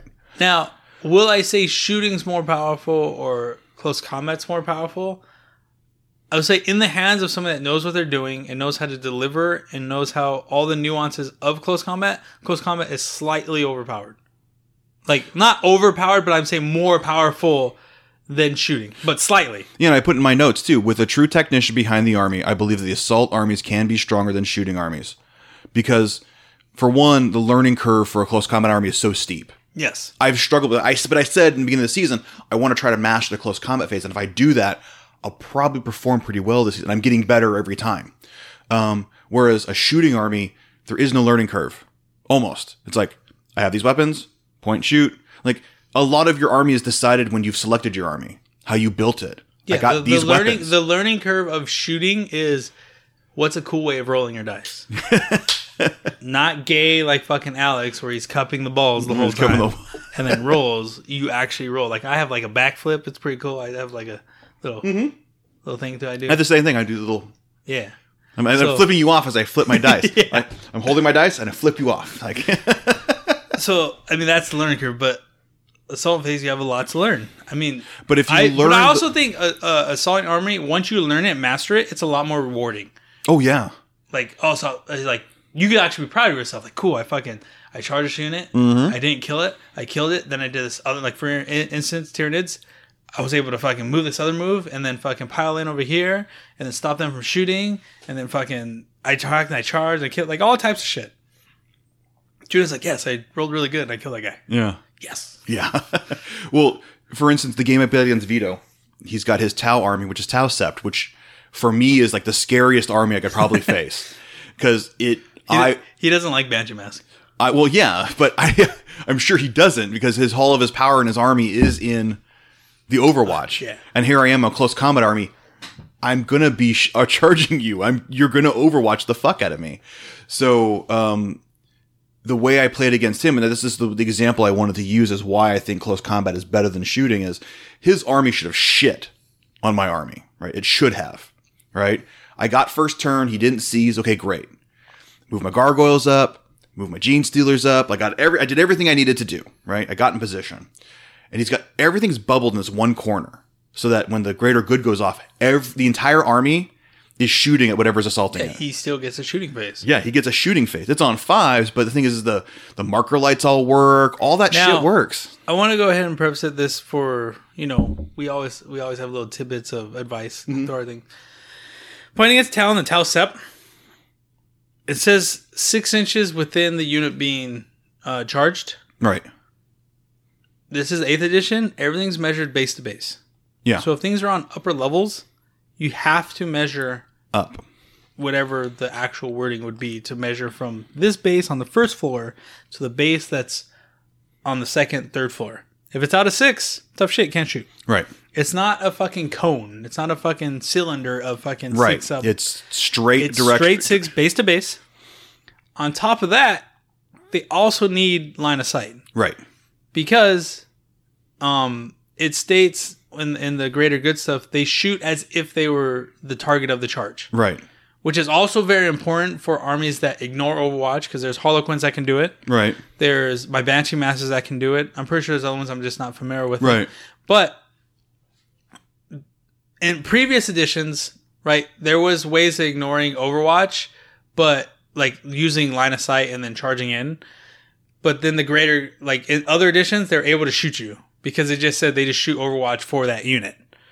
But in this edition, they're the target. They're basically the target of the charge, Right. And they resolve Overwatch the same way. So they still like Banshee Masters turns that off, so they can't do it.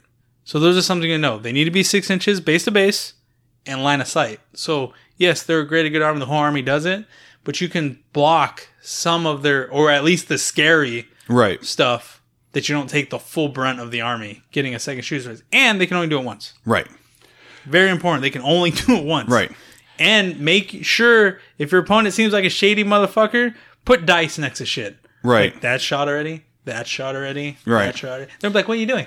Just making sure I know what shot. Right. Well, I made sure too. I was asking questions because it's the first time I faced Tao this time, and I, I was really nervous about it because I, I figured I'm going to lose this game. There's, you know, I should lose this game. If I lose it, I'm not butthurt by it because I'm going to learn how to play Texas. I'm going to see it, right? Yeah. So I moved in a way I had my 28 gargoyles in front of this, and everything was on this one piece of ruins. He was able to fit everything on top of this ruins, right? Everything was there on or around it. So everything was in six inches of everything almost. So I moved my gargoyles up and I moved my gene stealers around. So now the first thing, now I select targets. This is where we go down the list of Now I want to pause you real quick. If you've noticed and you're listening, he has gargoyles and gene stealers. Mm-hmm. Okay, so it's, it's multi threats. multi threats. Uh, I positioned them in a way where both could make the assault. Right, gargoyles are strung out. They're strung out like so I can get recon and everything. So I have options here, right? I string them out and I start assaulting. I assault with the gargoyles first, and I select targets. I select everything but like the two wave serpents in the back, or not the wave serpents, so the you- rip, the riptides. He- He's cheating. Yeah, yeah the, the riptides in the back. I'm used to fighting wave serpents. but the two riptides, I assault everything. I say, okay, guys, gargoyles, we'll assault everything, but those two riptides, go Overwatch. I selected everything but those two riptides because I knew he was going to greater good everything into these gargoyles. And he did. Well, that's good and bad. So, because you charged everything, he should have just used regular Overwatch. Oh, yeah, I, I didn't do that. I charged one, I, I charged one unit, like these two units. Wait, with- wait, wait, wait. No, no, no. 'cause No, once- that's fine. Once yeah. you shoot Overwatch, you're done shooting Overwatch. Right. You don't get to Yeah, use the that's greater fine. good. Yeah. That's fine. Yeah, because I asked that question. I remember that I asked that question before I did it. So I did that. And so everything shot but the two wave serpents or the two riptides in the back. Those two riptides could not see the gene stealer unit on the ground next to the warrior unit that I was running up to. So everything greater goods. Sweet.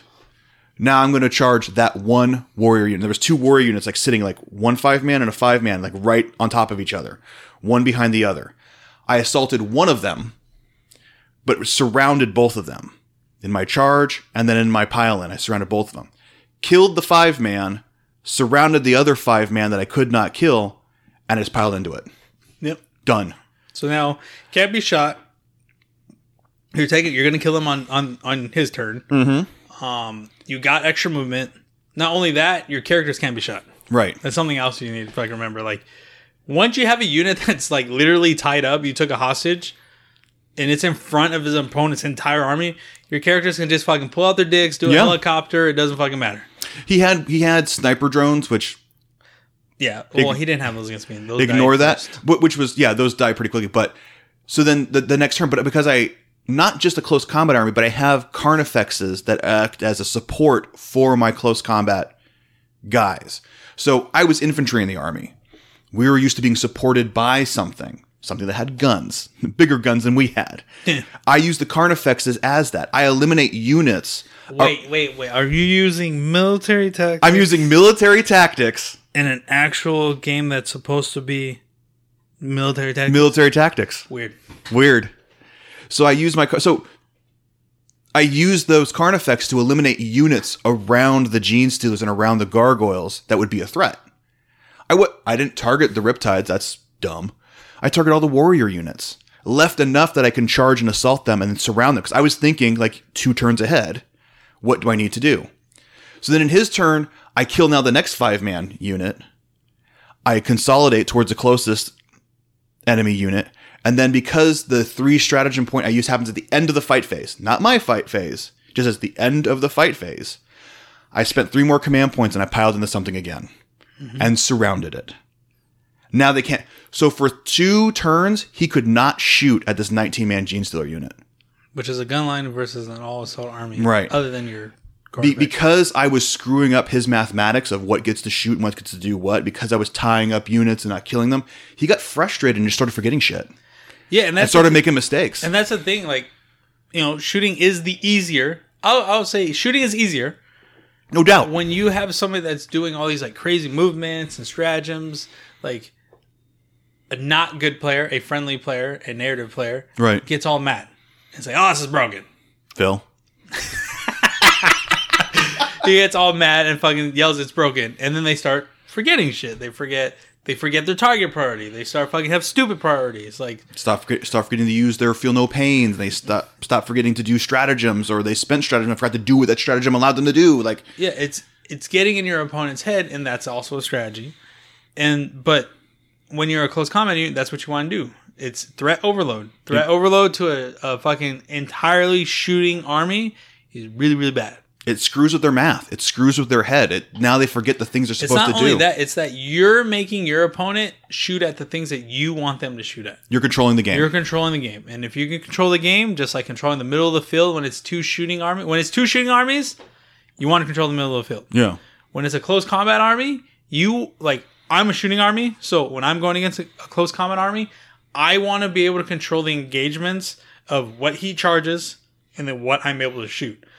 Now, the games that I lose against close combat armies, and I'm thankful I get to play against James Carmona, which he's plays a super aggressive close combat army. He's always in your face. That I have learned, like at the first time, like first couple times playing him, I was in that fucking target priority panic. He was determining the game.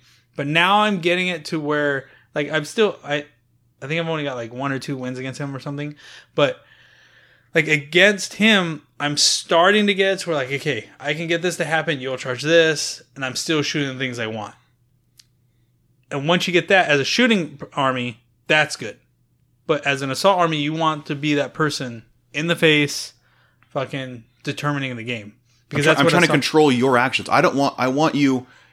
Oh, you're going to spend two command points and fall back and shoot. Great. I forced you to do that. Yeah. You did it on my terms, not yours. That's what I want. I want you to make decisions on my terms, not your terms. And if I do that enough times, I'll probably win the game. And, mo- and another thing too, um, the army that I play is a lo- a lot more mobile shooting army, so I can still be over the Well, whole Oh, the, the board. Flyers touch the whole field no matter no, what. but I, but I'm saying like I can touch the whole board. Most shooting armies, castled up and shoot armies, sit in their deployment, sit in a corner, sit along the back. They're not taking the whole table. So you, while having all this shit going on, going up first with the G Steelers and whatever, you have your for for you and you have your turbogons, right? No, uh, what are the guys that shoot? Carnifexes? Carnifex. The Carnifexes are sitting on objectives. You have the characters sitting on objectives. The the Malanthro or no, Neurothropes. Neurothropes. You have the Rippers sitting on objectives, holding fucking other zones. So you're board controlling with everything else. right. And if uh, your opponent has deep striking stuff, you're keeping your nine inch bubble, so board Yeah. control. Um, then you're scoring more and all that shit while your opponent's fucking dealing with this problem.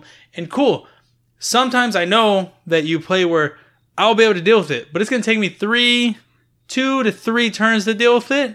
Hopefully, you're so far ahead with all the other points that you're gonna win anyways. Yeah. as long as you stay focused in the game. Right. But that's the thing, like when you're playing a close combat army, losing shit is normal for you. Yeah. You should plan for that. Like this guy's gonna go in. I'm going to lose a kill. flying hive tire in turn I'm gonna one. lose cool. shit. I'm good. Cool. That gene unit's going to die turn one. Cool. I got a second one. That's why they're there. Most shooting armies expect to be shooting their stuff all the time, Six turns. six turns, and also fucking killing things and and fucking not dying. That's that's what they expect. Right. When it's not going that way, that goes to what you were saying, where they start panicking, target party gets all fucked up. Now, I wanted to go back to this game because I know they're probably out there. Well, Andy, what if you didn't go first? Sure. So what would happen? I deployed my gene stealers inside of a building so they couldn't be shot. Thank you, ITC. Yeah, weird train. And We I, were saying. I- and I put my gargoyles right on the front line, right there. The gargoyles exist to die. yeah, I put 28 out there just to die. That's all I use them for. They just die. They don't.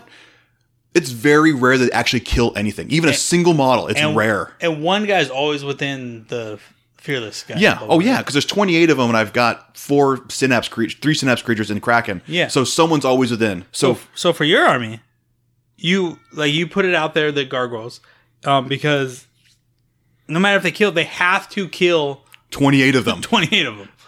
They just have to. right. And if that one person's like out of line of sight and they don't precisely get twenty eight wounds, cool. My one guy's still alive. Yeah. I'm fearless. He didn't kill anything. Now, now that one dude's gonna fly up and touch your peepee. Well, I think he, he should honestly just hold an objective, but Well, he can hold the objective, but I've got options. Like, yeah. you know, I can force you to use an Overwatch on something, or I can just fly him to an objective. He'll sit there behind the building for forever. You know, he does all those things. Um, so, I mean, that's the options you have with the close. But the real meat of this, though, is for both armies, and we've talked about this. If you want to have a shooting army, that's cool. you better have a close combat element in there somewhere. Yeah, but that's that's the thing too. Like You gotta have shooting armies balance. Have to have close combat armies. Like You gotta have some kind of close combat element to. So you use your wave serpents for that. well, So- I and then mean, you have shining so- spears so- you sometimes. So Eldar is different. We have you know we have shining spears. We have uh, the wave serpents that can basically fill that role, not to kill, but to stop things. Right. That's why I don't like cracking because it doesn't stop them. Doesn't stop shit. Yeah.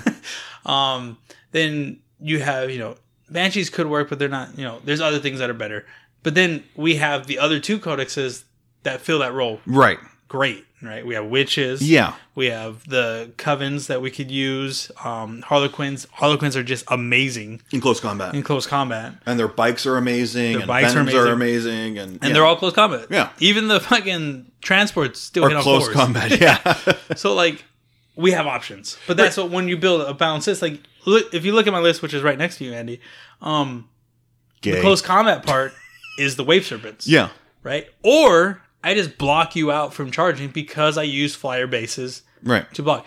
But if you're listening to me, I have a plan for close combat. Right. I'm not a close combat army at all. Right. What's up, maybe the autark, but like at all. But I still have a plan for it. Our armies are tough matchups for each other. Like we we have problems with each other's armies. Like if I were to do something really good, it could be a problem for you. Where if you do something really good against me, it could be a problem for me. Like our matchups, we played that game it was like what twenty nine to twenty seven. It was something stupidly close. It was, it was close. I think it was like two or three points. Yeah, yeah. I mean, but you had control of the game, but it was still it was a tough game. Like our map, we've played each other enough times though, but we know what we try to do. But still, like we've built towards each other's strengths and weaknesses. Whereas if you're not preparing, if you're a gunline, I'm just gonna be a gunline. and I'll win by shooting. You didn't get first turn. Fuck. cool you play against an opponent that knows what they're doing in a close combat and knows how to deliver it probably gonna lose Right. You gotta have a close combat element. At least something that can deal with it or oh, have we an forgot element. we forgot uh, blood angels Blood Angels. Oh and yeah. if you guys are thinking about delivery you guys jump off the board and come back Yo yeah. so shut the fuck up Yeah. But I mean, even for Space Marines, if you don't have Blood Angels, right? Bikes. bikes yeah Bikes Yeah, are i don't really think they're i don't think they're great They're not great, but if you're thinking of a bikes are counterpunch, also more shooty because they have storm bolters or they have twinling storm bolters, but you can put a, yeah, a- twinling bolter. you can put a chain sword on a bike. Now Which you isn't get great. Come on, Andy. Oh, It's not great, It's but- not good. well, it's not good, but it's your close combat. They have counter. better options. They have, they have an option, right? Um, If you're a guard, shut the fuck up. You make them catch and they're shrink four. Yes. It's a bajillion shot. There a it bajillion is. attacks. there it is, right? Like, you, and if you think I'm wrong, look at Brandon Grant's list, and he has no close combat other than Bolgrins and fucking uh, Right, and then of course there's Bolgrins. his- Bolgrins are really good. Yeah. those go kill the things that like need to be killed or just don't die. right, But the you, you can ask him. Like, remember, I hung up with him for pretty much a week, like, or five days, or four days. I don't fucking know. But anyways, like I hung out. He was like, my guardsmen actually are the ones that pull a lot of weight because you know he puts them together. He fucking gives them the priest does shit. Yeah, he does yeah. like buffs and stuff on them, and they kill a lot of shit because it's just the weight of attacks. yeah, But again, he's a shooting army that has a plan for close, close combat, combat. and he's a good player. right? Chaos player, shut the fuck up. You have fun cultists. Yeah, but I'm a close combat army, but I didn't say I'm just going to do all close combat. Like I'm not going to do all gene stealers and all close ca- combat carnifexes, which close combat carnifexes are great. I love close combat carnifexes. I wish I could put more. Yeah, in. and I, I w- so uh, what you're alluding to, like you have the shooting of the carnifexes, yeah, the carnifexes. You also don't run into an actual war zone with a fucking combat knife. right. That that would be dumb. Yeah, from uh, was it uh, the Untouchables or was this Godfather? Just like a wop to bring a knife to a gunfight. I want to say it was the Untouchables, but These um, untouchables. Yeah. Yeah. So, I mean, bring the tool. So, although I'm a close combat army, the Carnifexes exist to create holes for my Gene Stealers to run through to attack the thing that they need to attack. Yeah. Right. They give me those options. Delivery, delivery, and the beta rules didn't kill you. You just have to think of it different. You need to either take transports, have things that infiltrate, and basically are close combat too. Because like if you're a chaos player, I know somebody's out there like, what if somebody just focuses my my uh fucking what are they called? Corn berserkers. Yeah. One, they should be in a transport. There's two different transports you can use now. You can use a rhino, and you can use the fucking stupid termite thing. You're right. Termite thing's dumb. Yeah, it's dumb. Yeah, it's on turn two. But cool. You're I still don't know if you know delivering them this, but turns- all the other editions we had, we were only allowed to deep strike like turn two. and it was a maybe. You have to roll for it, It just happens on turn two, right? right? So, and you could also use. I use this too, even as a shooting army. When you have things in deep strike, it makes your opponent play different, and you. It's a lot easier to keep them caged if they're a good player. If they're a bad player, they're an idiot, and they always like go all over the place. But then you're gonna win that anyways because then they come out in the Right. back and they kill shit. Yeah. You're playing against a good player. Like, uh, I play Brandon Grat, and he has a fucking outflanking fucking shadow sword. That's Yeah. fucking gay. Dumb. So instead of moving with all my flyers and shit towards him, I block I out. have to block the edges of the board so I know where the fuck he's gonna come in. right. And I am dictating who he's gonna come in and where he's gonna come, come in. Cool, you still came in your deployment. You're still on that side of the board, right? It makes your opponent play different when you have things in deep strike, when you have things in termite fucking gay shits, Right. When you have fucking deep striking, It's a tactical fuck your head. it's and what also fucks me is when somebody doesn't bring them down turn two. So I'm like, okay, motherfucker, Shit, I'm I not- still have to hold these bubbles. Fuck. and like it happened at Broadside Bash. Um, one of my opponents on day two, he had these Rough Riders in in outflank or whatever. Yeah. So what I was doing, I was caging my deployment off because I didn't want him to come in and kill my characters and stuff. I was playing obviously a different list at that time, but he brought him in turn turn three. No, turn two. He brought him in turn two, but they didn't do anything because I had I already had him blocked off.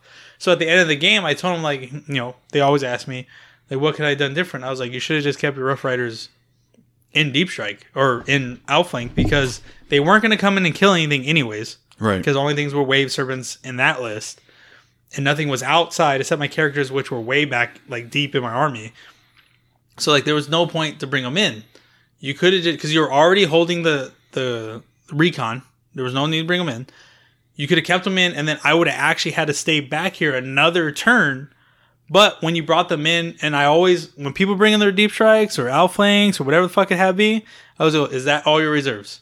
Is there anything else Right. out? And they go, no, cool. I'm free to move wherever the fuck I want because now Right. I don't got to worry about shit. Well, deep striking in my back.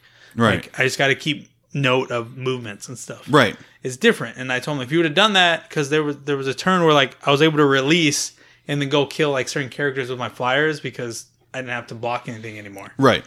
So that's another tactic you can use as a close combat army. Have things if like my list, it could be all on the table and I have more command points. But I could spend one command point and put one wave serpent in deep strike, and so people cage up a li- not as much because it's not like oh it's a wave serpent it's gonna come kill everything Right. in somebody's army, but it can come down and kill a character. It's nine shots and fucking mortal wounds. Right. Or I can come down and kill some unit or something, or come down basically where they don't want. Or I Right. like I charge with it too. So it keeps play, opponents playing honest, I guess. Yeah. More, more conservative. I do the same thing with my rippers. They're not scary, right? I got two units in deep strike. Oh, just rippers, right? Do you have anything? No, just rippers. Oh, quick. How many of it? Three? Okay, sweet. I'm not scared of them, right? So turn two, they've moved out. Maybe they haven't. Then turn three, I may have killed. Now they have to start moving. Okay, now I can drop them off. I have recon behind enemy lines Yep. as, as my secondaries. Oh, sweet. Now, I've, now I know I'm good. Go ahead and shoot those rippers if you want to, because I've got two flying hive tyrants, some carnifexes, and some gene stealers in you. You want to shoot at those rippers back there? Sweet There's even, or don't shoot at them. Sweet. there's even times where like I look at my list and like oh, I could deep strike all three wave serpents and have two characters on the table. If my opponent doesn't have snipers or any way of shooting characters, I'm good. I'm not going to be tabled. Right. And then I get to deploy my wave serpents in the most optimal position to not die after that. Right. And now you're not going to boots on the ground me because my wave serpents are super far away from you. Anytime you get to deploy after seeing the the way that people deployed and moved and the game has progressed is really powerful. Yeah. It's why infiltrating is really good because it happens after the fucking seize rule. Oh, I seized? Cool. I'm nine inches away from you. I didn't seize. I'm going to be in this fucking building Yeah. holding my nuts. yeah. Like, it's it's tricks. You got to look at your codex. You got to look at other ways of moving and always plan to not go first. Yeah. And if you're not going to go first and you're playing on an actual table, you should be able to be fine. Yeah. It's as as close combat is a little bit more powerful than shooting, like a little bit, and it's just because it's in the right hands they can they can control the whole game. In the right hands, I think close combat is way more powerful than shooting. In the right hands. But for the average player, the player trying to get good, you know, it can be slightly more powerful. When it's two new players, yeah, shooting's more powerful shooting's gonna win. because shooting's is easier. I'll I'll say that shooting's way easier. It's way easier. I said it, the learning curve is not so steep. It's it's way easier. There's there's there's four things to consider: target, weapon, roll dice, finish, right? And two of those you don't even think about. You just roll the dice and pull models, Mm-hmm. right? In every single seven steps of the charge and fight phase, you have to consider every piece of that what's happening, everything everything, is everything. important. All seven steps are very important. and they all It- have a. it's par- all very important to who you declare to where do you consolidate. right, All the phases very important. and that first movement of the first guy can dictate the all the rest of those six steps. Mm-hmm. So it's very very important. So I think in the right hands, it's more powerful. It's just it takes a long time to learn. Yeah, I think we We I, killed it. th- I think I think we killed it. We also proved that it's pretty balanced as of eighth edition. Oh, I think- yeah. I think they did a great job. Oh yeah, eighth edition is. I think that's why so many people are Now- coming back to this. The game is so good. Now, I do want to say before the FAQ, because since one of the people, I think, since uh, Bam was crying about it or some shit up here. Yeah, there's like tears or something. Yeah, Bam was crying. Yeah, He- Bam was crying. Bam was crying about it. yeah, his, his That about- pussy was weeping. Yeah. Uh, especially with the beta rules. Uh, before the beta rules, close combat was way more powerful. it was overpowered. Yeah, It was I assault you turn one. Cool, you're a shooting army. You don't get to You don't do anything. You don't get to do anything. You're in the entire game. yeah. Where is that balance at all? No, it wasn't. Whereas, cool, a sh- an assault army didn't go first and has to weather shooting, but their list should have been built for weathering. Or you're an assault army. Now you have to think about how you move, not just Yeah. nine inches away. Yeah. yeah. I would just go nine inches away. And like, I, I remember playing people before beta too. Like, they're nine inches away and they just like put the models there because they're like, I'm going to be over there anyways. Like, yeah, I know. You didn't think. Of, you have to think about it. There's nothing to think about. I'm nine inches away, right? Yeah, you're nine inches away. got What I you. do like about the FAQ, roll a nine. what I do like about the FAQ though is that you can't move after deep strikes. yeah, which is really cool. And I think is I wasn't a big fan of deep striking out of you know of your deployment at first, but also shooting armies that can deploy outside of their deployment is also stupid. right. Which then should also argue that shooting without the beta rules is overpowered as well. But when shooting just, oh, I didn't kill you, cool, now it dies, compared to uh, close combat, I made the charge and I didn't kill you, but you still can't interact with me, is better. Yeah, As well as before you could move, like, so that nine inch charge that you're probably sitting there yelling at the whatever you're listening to the podcast on, yeah, it was really a three inch charge, so shut up. yeah. there was always a fucking sorcerer coming down and Right. we move again for fucking Eldar. It was always quicken. They were further away, but it Right. was always a quicken. Like that was dumb. Like that's why Right. that the list that won LVO was stupid. It comes down, it kills something, moves, or it got fucking quicken. Then it killed something and moved again, and then killed all your juicy shit in the, like the far corner. right, right. Dumb. Yeah, That was a close combat army yeah, that like that list was built around a close combat unit yeah, and that's what it was because it was it wasn't the greatest at shooting yeah.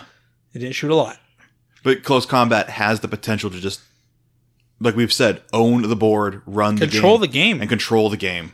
just give feel bads to your opponent because they can't do anything Right. yes you have feel bads when you don't go first on a flat table but then you're playing on a shitty table Yeah. the, tr the game needs terrain there's things like when you play monopoly you can't play monopoly without money Right. what are you, what are you going to trade Or without the little car, or without, you have the little car. the battleship the battleship's Oh, cool. the battleship's cool the too. battleship's cool Yeah. like the battleship Forty good podcast. 48 bucks. but I think I think we we know it. I Yeah, mean, yeah. obviously you're gonna post all the shit when you post it. Like let us know what you think, man. If we're wrong, fucking let us know. Call us in, say we're fucking stupid. Leave us a voicemail. Tell us that Voicemail. we're wrong. Yeah, you you will get aired. Just drunk dial us and say, "Bleh, Ray Ray, Ando, what's up? Ando, you, Hey. just, you just nickname yourself? He, used to- he calls me that all the time. Who? Jeff? Oh, Ando. Ando, what's up? so, okay, cool. We're going to take a quick break. We're going to come to a conclusion show where we've got some voicemails and some listener questions. Abrasive, chaotic, and experimental. That's the music of Dead Swarm. Dead Swarm's approach to metal is dark and aggressive. Influenced by the grooves of Six Feet Under, the raw aggression of Morbid Angel, and the technicality of death. Featuring articulate and guttural lead vocals and a hard hitting rhythm section, the thrashy death metal sound of Dead Swarm evokes portrayals of humanity's capacity for evil. Dead Swarm is currently recording a 2018 EP E that is designed to reinvent the West Coast metal scene and raise up the swarming masses. You can find Dead Swarm music on iTunes, Amazon MP3, and Google Play. You can also visit their website, deadswarm.com, for music, tour dates, and merchandise. Dead Swarm. A new dawn! Terraforming! A new dawn! Terraforming! Wonderful. Beautiful. So, conclusion of the show. We said a couple episodes back, we're going to try to reserve our listener questions and voicemails for the end of the show. Um, and that's what we're doing. Uh, so on Facebook, we're going to start with a listener question. And we like these actually. We had the whole show that was about listener questions, and I really enjoyed that show a lot. There's something we can do. Um, but I like so if you have a listener question, you want to reach out to us on Facebook, just direct message us. Direct message us. Let us know um, what's going on and that your question about some things. So Thomas Baker reached out to us and says, "Hey guys, I was wondering if you could talk about ITC strategy when it comes to squad size. Maybe explain why MSU is so good. Um, is combat squads good for Space Marines or taking five man squads in a Rhino or a Razorback? Uh, let me know what you guys would recommend. Thanks, guys." Um, this is specific to Space Marines, the, his question. But Yeah. when it gets to the MSU, The MSU's more Brado, but he did have Rhino or Razorbacks in there, so we can Right. Um, talk about all that. uh, the strategy that comes down to squad size. Um, you're talking about Space Marines, so um, squad sizes are a little bit different than per se me, like Army, because so the way Space Marines work is everything's auras, right? Reroll one Right. auras, reroll once wound, um, reroll everything because fucking Gilliman right? you're working with auras. So when you have five squads of things all working off the same aura, they're all getting their same benefits. Right. Now, if you're playing an army like mine, where it's psychic power Second based, powers. I need bigger units. I get more out of units. Ugh. I get out of. I get. God damn it! Fucking burp. I get more out of units that are big and they get piled up. So big Dark Reaper units, big Shining Spear units, big fucking Blob Squads, Guardian units.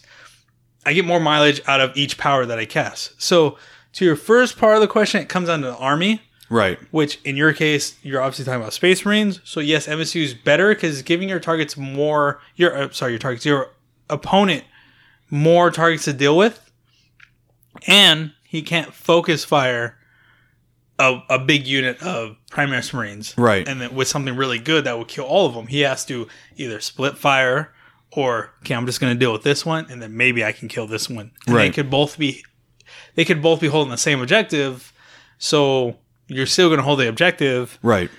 and they're both going to get the same benefits if either one is alive at the end because you guys are based around auras. You really got to look Right. at your army in coming to if MSU is good or not.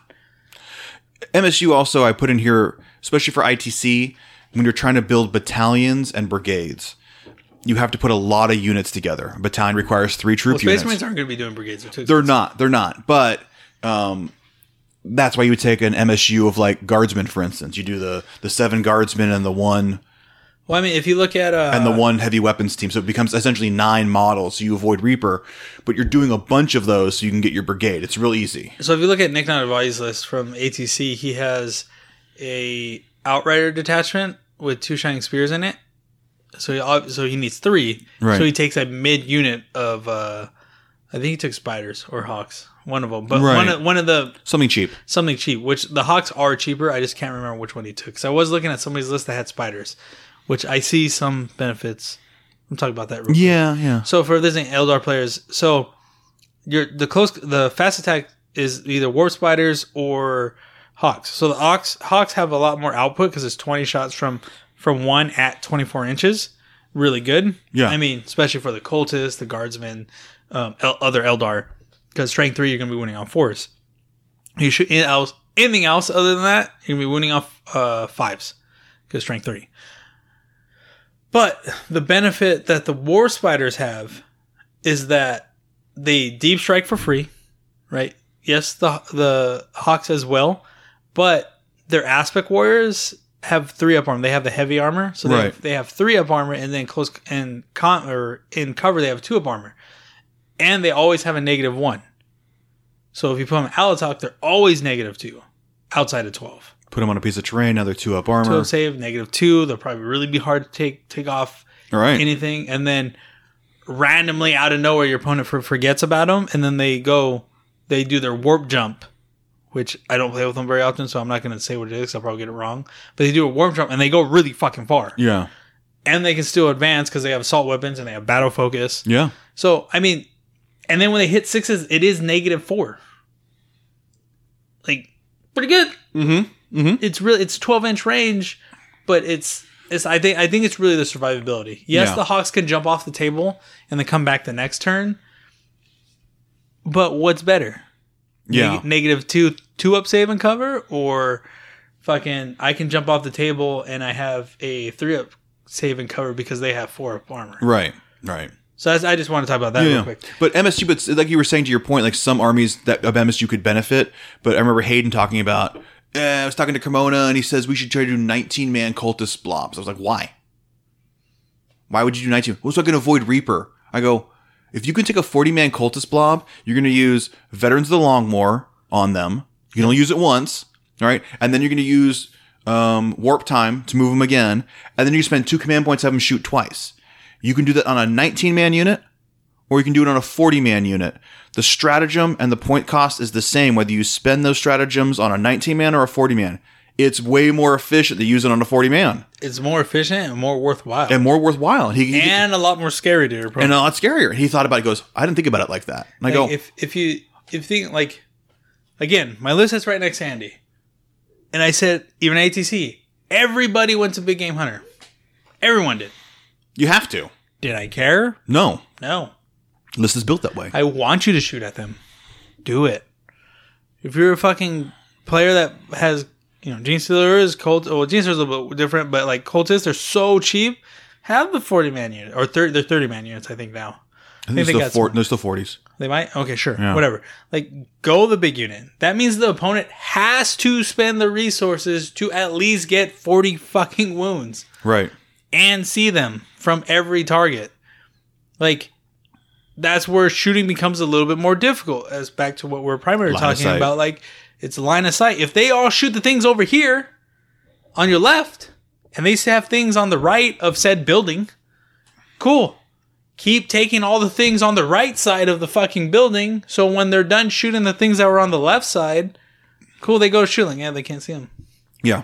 now I'm gonna spend two command points to make them fearless. If they had Abaddon, they're already fearless. Right. Two command points to show up on your side of the board. Right. Yay. Yeah.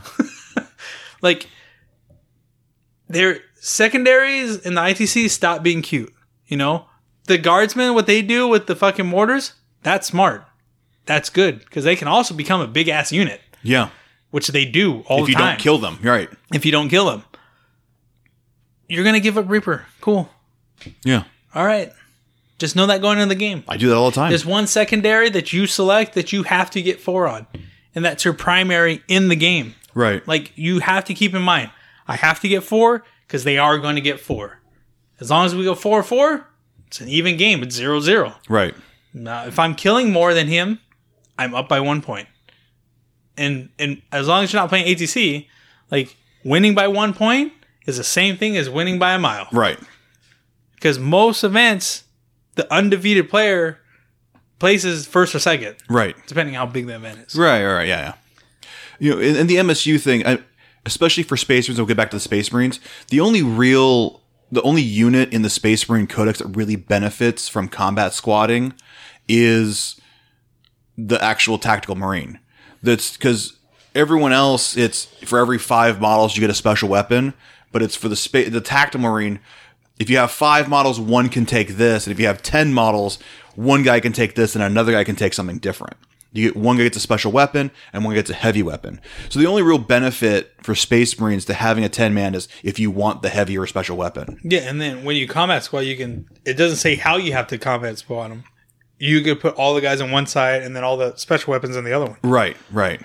So, I mean, the only true benefit to that would be would be there. The only other army that could benefit from combat squatting would be like Death Watch, because you can mix and match. Um, See, but then they have stratagems, which are very good on on big units. Right, but the thing is, so for instance, you can take their Primaris Marines or standard Primaris Marine, but because they're Death Watch, they, you can count the Hellblasters as a Primaris Marine. So he's not heavy, he's a Primaris, he gets the heavy weapon, counts as objective secured, you combat squad four of them out, and a tactical mar- and a Primaris Marine, and then all five. Yeah, there you go. Yeah, for standard Space Marines, that doesn't help out, but for, for um, Death Watch, It's pretty good. they're Hellblasters, but they're counted as a See, Primaris but then Marine. that comes that comes back to my point. It comes to what armor you're playing, Like, Right. what flavor of space and only because I marines thought are- about that, I was really thinking about that for a Yeah. while, and I, I found that little gem inside there. So I mean, there's some that will benefit, but for the most part, MSU is good because you're building. You, you want to split things up, but if you have that stratagem, I need to use this, like on Chaos Cultists, for instance, you're gonna want the big blob. Um, for me, it's the gargoyles and the gene stealers. I get bonuses if I have more than a certain amount. Yeah, that's another thing for having big units. You sometimes get bonuses. For gene stealers, if I have more than ten units. As long as there's more than ten in the unit, I get plus one attack. Like orcs, they get like a leadership buff or some Something shit. like that. Like their it's their leadership is how many dudes are in there. So yeah, it's ridiculous. Well, that used to be the way um, mob rule used to work. Yeah. yeah. And then um, for gargoyles, if I have more than twenty, I get to re-roll my ones to wound, um, which is pretty good. yeah, So I mean, there are advantages to having big units, but you have to look in your codex and see that. But for Space Marines, the only real the standard Space Marine, Space Marine codex, the only tactical advantages for tactical Marines outside of that, MSU is pretty darn good. and then MSU is good because you're filling your detachments for cheap. Still doing the same thing because you're aura based, Right. Off of power base. Yeah, yeah. Um, I mean, but that's why, like, say people that play Hellblasters, they have a big unit of them that uh, get buffed by certain powers or whatever.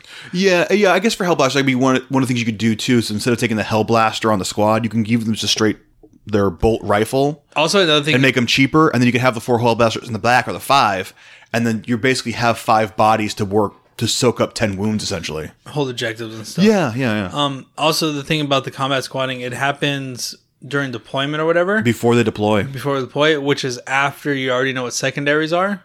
So that's also something to take account if they're going, you know, death by a thousand cuts. Might want to have big units, Right. you know. but if they're going Who Reaper, goes death by a thousand cuts against Space Marines? I don't know. But if they do, don't go MSU. I've got three 10 man. I got three 10 man tactical squads. Oh, I'm gonna go Reaper. Cool combat squad. The the the other thing a benefit of combat squatting is that in deployment, right? If you have big units, if you just put them in to your list as big units, then your drop is lower.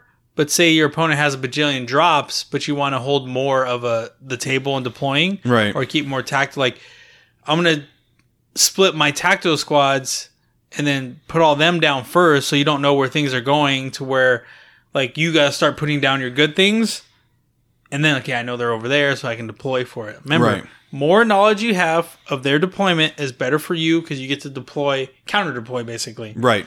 and that's very good I mean, that's why the stratagems that move move units before the game starts are, Are very really strong. good as well Yeah. Yeah.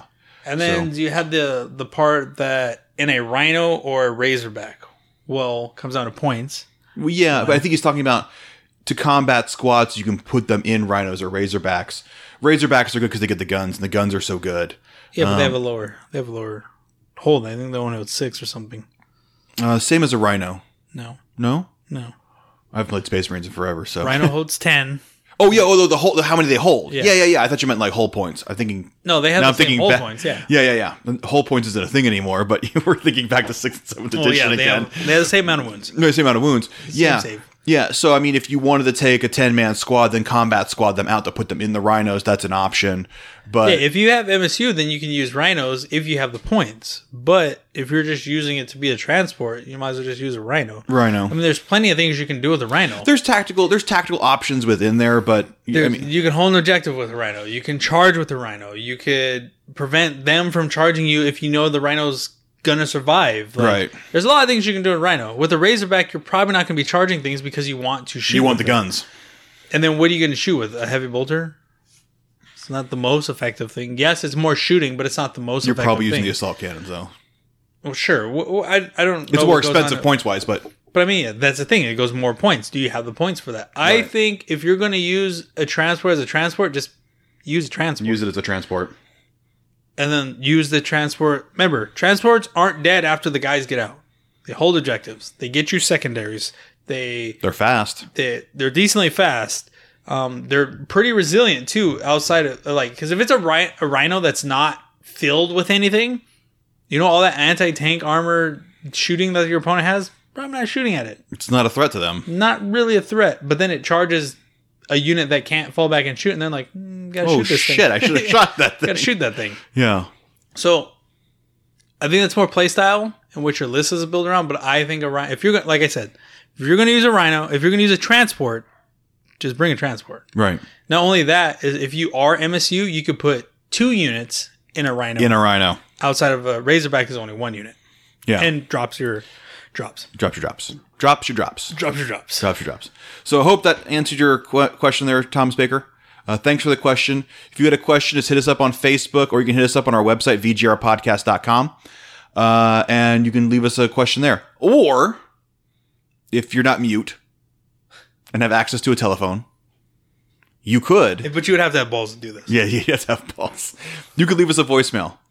Um, so we've got three and a half voicemails here. I know it shows four, but this is Peter twice.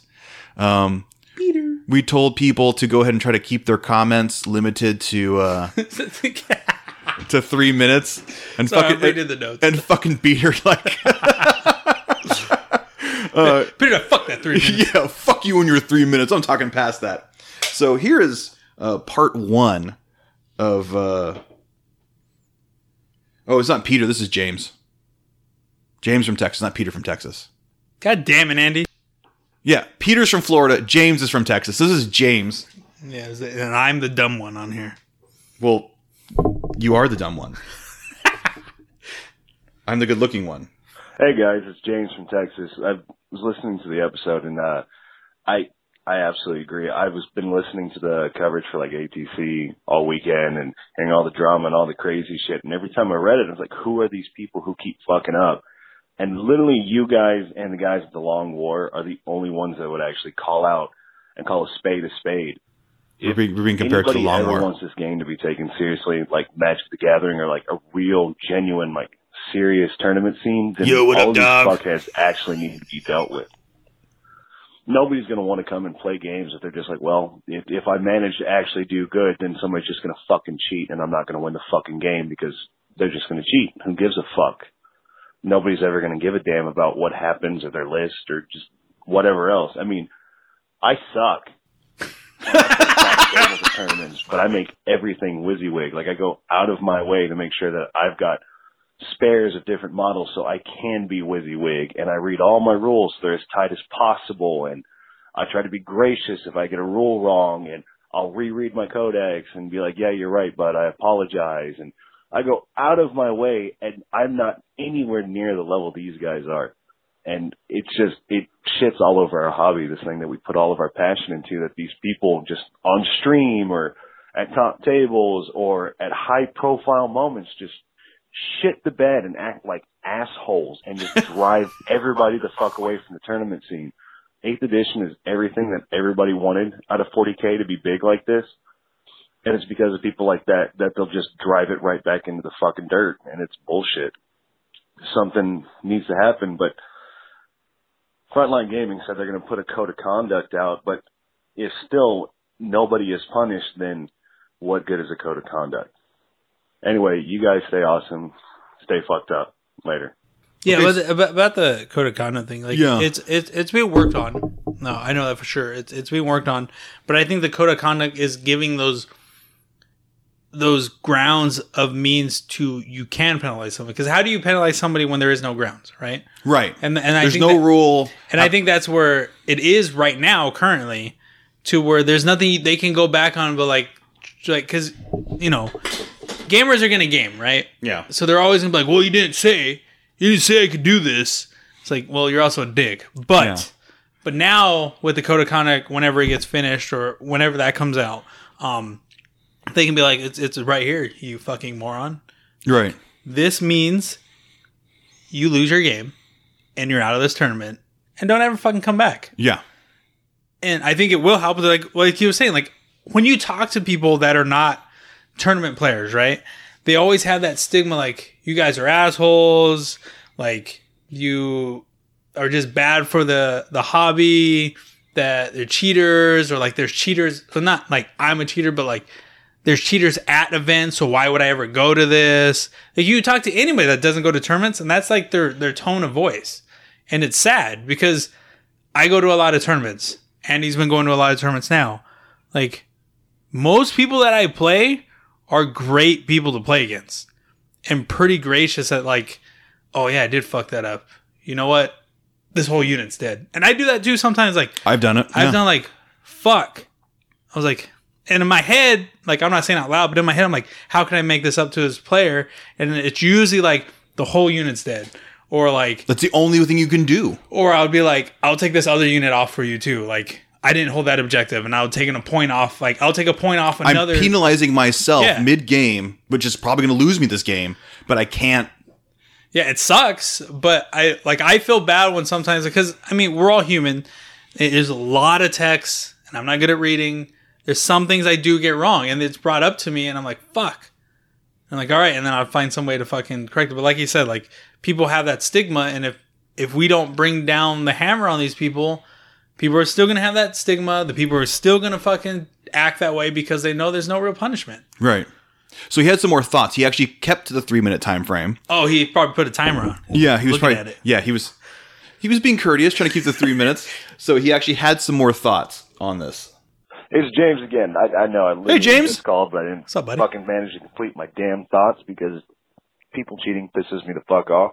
I don't think maybe eventually we'll see uh, what you guys mentioned about GW not going to step up to the plate. I think it's something that we're not going to see soon because I don't think 8th we'll see edition it just ever. blew Ever. up and they went from being a company at the bottom of the barrel looking at going under to doubling and tripling their sales profits and they're scared and uh I don't remember what podcast it was I was listening to, but one of the guys worked at Games Workshop's headquarters here recently, and he was mentioning the fact that even though it's changed a lot, a lot of the uh, heavy hitters at Games Workshop are still your uh, stereotypical businessman market types, It's an honest war game. and Yeah. with the huge growth growth they've had, they're kind of it, it seems like they're scared to be able to do that. That they they're looking at an old school style of thought on market trends, and they don't realize that uh, if they did release stuff like that, if they did release things for a tighter format, like tournament format, like ITC does, and rules and tournament ban rules and stuff like that, that the community would embrace it, and that everybody would love it. But they're too scared that if they start telling people no and kicking them out and telling them they don't want them in their game, that it's going to ruin it for everybody. When in actuality, it would make it better for everyone, and people would flock to the tournament scene a whole lot better when they know that people who are cheaters and whatnot are going to be gone, and it's not something they have to think about because everybody's going to be on their shit because they're not going to be allowed to do this thing they love. Anyway, that's the rest of my thought. Take care. Yeah, so like like we said, like in, during that recording, is that DJW is never going to do that because they're a company and they have Those are their shareholders customers. And their customers. That's the thing. Like customers, like people are dicks in stores. Like not not just don't think about GW. Just think of real life at the mall, right? There's fucking shitty people that go to stores. They fucking take shit off hangers or whatever and not fucking fold shit back. But you don't see a fucking person like, get the fuck out. right? They're just gonna just watch this person fuck up what they just fooled literally two minutes ago. Something like Clerks, where the guy chases the guy outside the store. You can't rent here anymore. Yeah. like that's not gonna happen because they know that's money, right. and the world resolves around money. Yeah. and GW's just not going to do that. And I think that's why they're they probably bring in people like Reese and Frankie and the guys from Nova and Adepticon. Like they bring those people in because they know that they're going to do that. It's their buffer. That- Yeah, it's their buffer. It's their safety net, right? That like, oh, they're the ones that said they're the mean guys. You know, Frontline and Nova, those guys. And I'm not saying that they they do bad jobs. Like No, I love no. what they do, but on the point on that same point, I don't understand why it's so hard to be like these are tournament rules, right?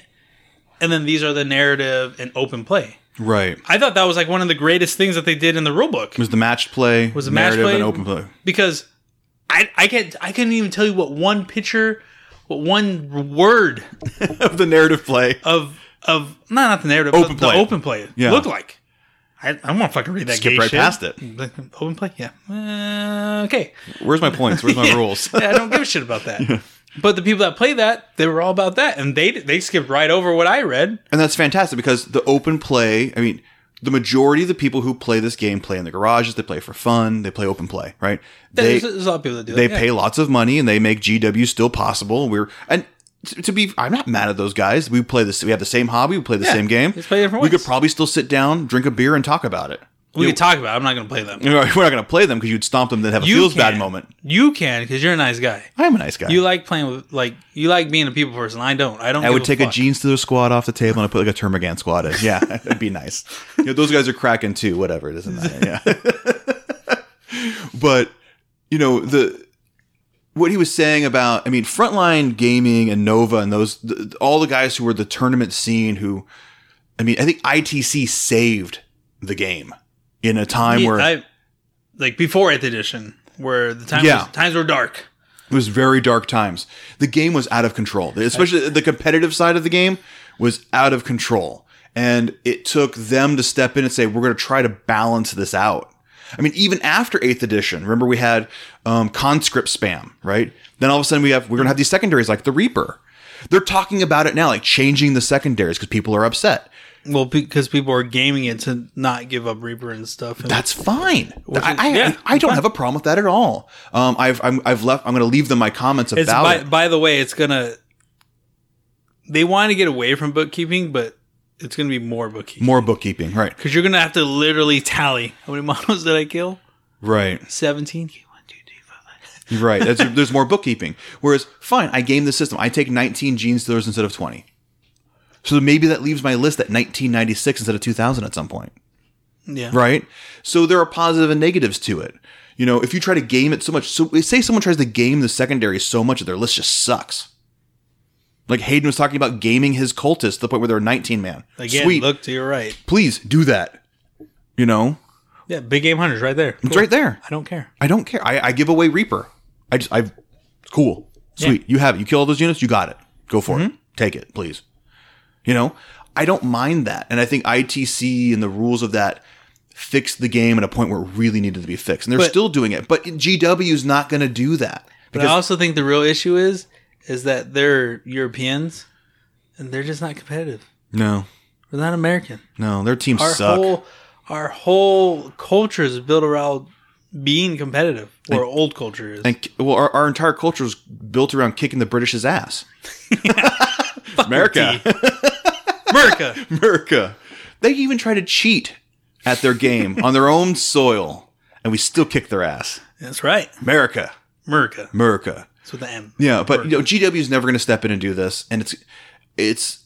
I I think I mentioned in the last show that this is the ITC format is the prevailing format right now.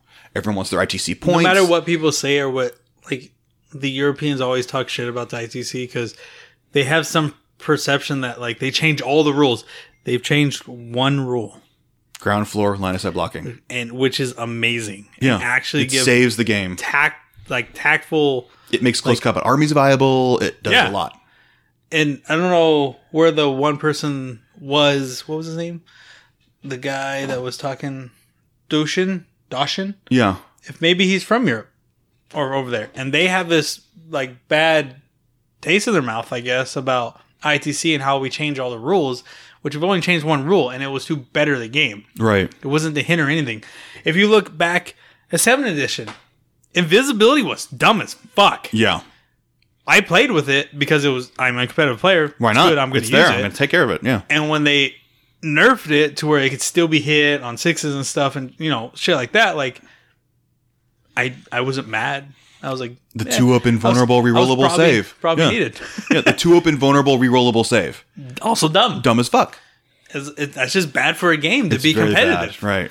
and I don't think changes that are dumb that get changed is a bad idea.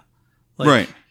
This is competitive, but that's that's because like back then there was no match play, there was no open play. It was just this is 40k. GW didn't give a fuck. Yeah, they didn't weren't care. engaged in the community at They all. were so high up in the clouds and they're fucking up in the little ivory, tower, sipping on their tea, Yeah. eating their spotted dick. But like, yeah. To to to end that, just they're never gonna do it. But if you're gonna play competitive play, just look at you know ITC circuit, um, the ETC circuit, um, Nova, Adepticon. They do their own stuff. Yeah, but it's cool because it provides pro- provi- it provides variety for the game Yeah, for, for everybody. everybody. I mean, So like do- if we go to East Coast, they play completely different than we Yeah. do, and it's variety for us if we really wanted to go to a shitty coast. sure, the worst coast. well, even like when you're at uh, Flying Monkey, they treated ruins differently. They're wrong, They're wrong. but they treat them differently. They, cl- they still claim that they're right. Yeah, they, they still claim that they're right. oh no, we, we were right originally, but we did it wrong. No, you're wrong. Read the fucking basic rule book, bitch. yeah, Matt. yeah. Oh, you just yelled in the mic. God damn it. you you were very uh it, it was a serious moment that needed to be yelled into. we needed to bust his ear hymen. Anyway, so our next voicemail comes from Francisco, captain Uh, here it goes. of the Big Dice Club. Congratulations on your 50th show, boy. Thanks, bitch. 50 shows, wow. And I can't believe your liver's still functioning. No, my liver stopped functioning. I got a Just listened iron to one. your uh, last episode, very good. And Ray, I'm really, um, I'm really proud that you're calling out those cheaters because not lately I've been hearing all this shenanigans going on with a lot of these um, events.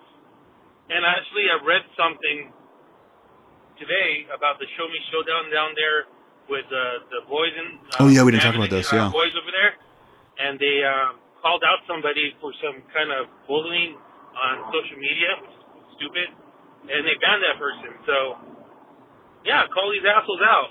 Actually, they call these cheaters, call them fags because they're out there, they're fucking fags. Are you gonna cheat on the game? That's pretty stupid. That's bullying, So you Francisco. just- you just, I'm wondering, these top players are they really top players, or they're just a bunch of little cheaters? You never know, man. So I just call them out, call them out. If you see them, call them out. And if you see those nurgles, I just throw them out the fucking window because I've seen them. They're- They suck. They do suck.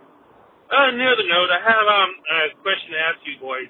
Ooh, a There question. is a store opening up in Marietta, a Games Workshop actually, and I was wondering, what's your opinions on that? Okay. Do you think it's going to change the the way the area's going to be? Do you think a Games Workshop's going to make it better or make it worse? You know, I would like to hear your thoughts about this because um, when I saw this, I was like kind of curious what you guys think and the community thinks about that. Anyway, you guys have a good one. Everybody else, bring in those voicemails and eat a dick.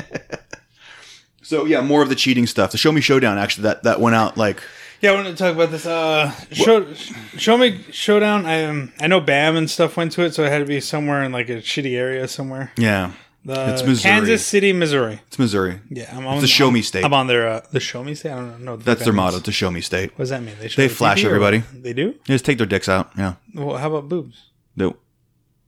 Sure. Because if they're doing that, Missouri is the tits. Missouri is the tits. Literally the tits. But yeah, they uh, apparently so. Real quick, I mean, I read it once. I'm not good at remembering things, but it was or about, reading. Yeah, and reading. Like, so, two bad things. Uh, somebody, I guess, outside after the event was over, there was social media like bullying, slandering, like just bad mouthing someone, Their opponent after our game. their opponent after a game, and that it was brought to the attention of the GT not even from the party that was being targeted, but like from a third party, and they were showed it, and they immediately took action of it. Uh, You know, they contact. They say they said in their their write up that they contacted them and said that they're not allowed to come back no, no more at all. Um, that they're banned. Right. Like obviously they didn't know. Like you can't you can't hold it against the Show Me Showdown that they didn't know what happened. Plus it also happened after. it happened outside of the event, happened outside of the after event. their event, not during their event, but it was brought to their attention that this has occurred because of your event. And they As- were as like, an "Oh, aspect really? of- Cool. Hey, fucking dickhead. yeah. Don't ever come back. Hit the piece bricks. of shit." Yeah. Um, though, one critique they didn't use his fucking name, Right. and I don't understand what the fucking deal is. Right.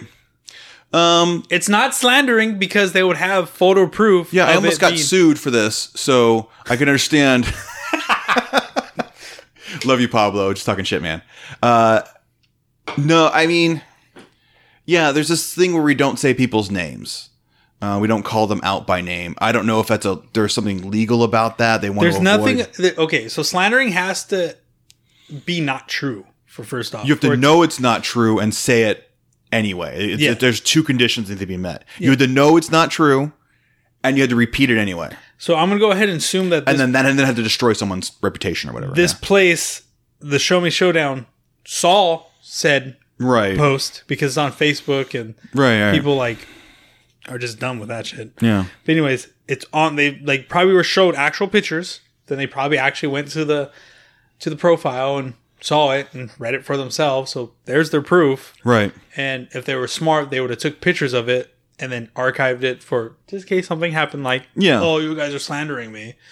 Um, and you're totally fine. There's no problem, I think, of putting some like said person fucking did this, banned from fucking Show Me Showdown. Don't ever come back. Yeah. Well, but what about him going to other events? He could probably still go to other events. But that TO is gonna be like, aren't you fucking dickhead? Yeah. And be like, no, no, I'm like, no, it's it's right here. All right. Any little thing that happens at the event, I guarantee the person I get out. He lost. Yeah. And then what happens? Yes, that person's hobby is over, Right. but that person chose to be like that. Yeah. Chose to be a It's dick. their choice to be a fucking idiot. right. Bam's buddy, um, what was the guy who did the stream at um, at Fly Monkey Con?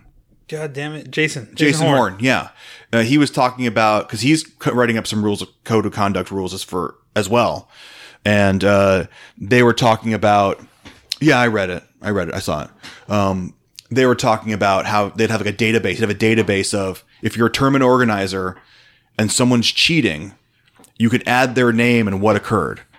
Here was the cheating, or here was the bad action. You know or- what's actually funny is that I brought this up in a s- like because you know ITC organizers, Right. They, they- we're all part of this community. We all talk together, and I brought this up too.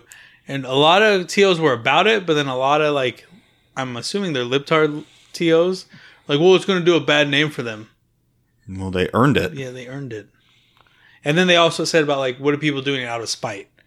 But like my what I proposed was that it would be like I don't know what type of system it would actually be called, but like you he goes to your event and he gets caught cheating. So you would put into the app like caught cheating using the the most extreme, like weighted dice. Right. You- You put that weighted dice. Cool. So when he signs up at the next event, it would pop up as a little exclamation point and then as the TO. And it only happened on the actual TO right. uh, organizer BCP, not the players one. right. The players one would just be a regular name. But on the TO, it'd be like, oh, so fuck, check this. Hit this. And it would bring you to a link to the webpage with his profile and it'd be like, use it weighted dice. So, like, oh, okay. So then you would, as a TO, you'd pull a brick of dice out of the case and be like, hey, buddy, you're going to use these, all right? And if he, he knows what's happened before, Right. he'll obviously know. And he was like, look, if I come by your table and you're not using these dice, you're DQ'd. Right. Cool. He still gets to play the event. It's known. Say something happens at that event. He plays rules wrong. Gets ran up again, right? But used for whatever. Still not banned from anything. But then, third strike, some other event, he goes and he I don't know what else you could fucking do wrong, but Right. if he, fli he flips a table, Tell a judge, I'm not doing that. yeah, basically fuck off. Even without saying fuck off. I, I want to come back to that, but yeah. All right, so basically telling someone to fuck off, like rude to a judge, told someone to fuck off, can use actual language, but three strikes could literally get it like, oh, three strikes, cool. Now ITC can step in, it would pop into their emails, like, oh, cool. So penalize ITC points. You have Ban no from I, you have ITC. no ITC points. Yeah. You, you can play in all the events. If the tournament organizer wants to let you come in and play, fine. But we're not we're not transferring your ITC points. You're done. because as a as a TO that has Mm. uh, an account with to set up events, our our emails are tied in to that account. So if it's one person doing it out of spite because they don't like somebody, Right. it's obviously going to be that one person always submitting. So then they message them like, "So what's going on? This guy's been to other events, No problems. no problems. Why is it only at your event? What are you sleeping with your wife? like, what, what's going on?"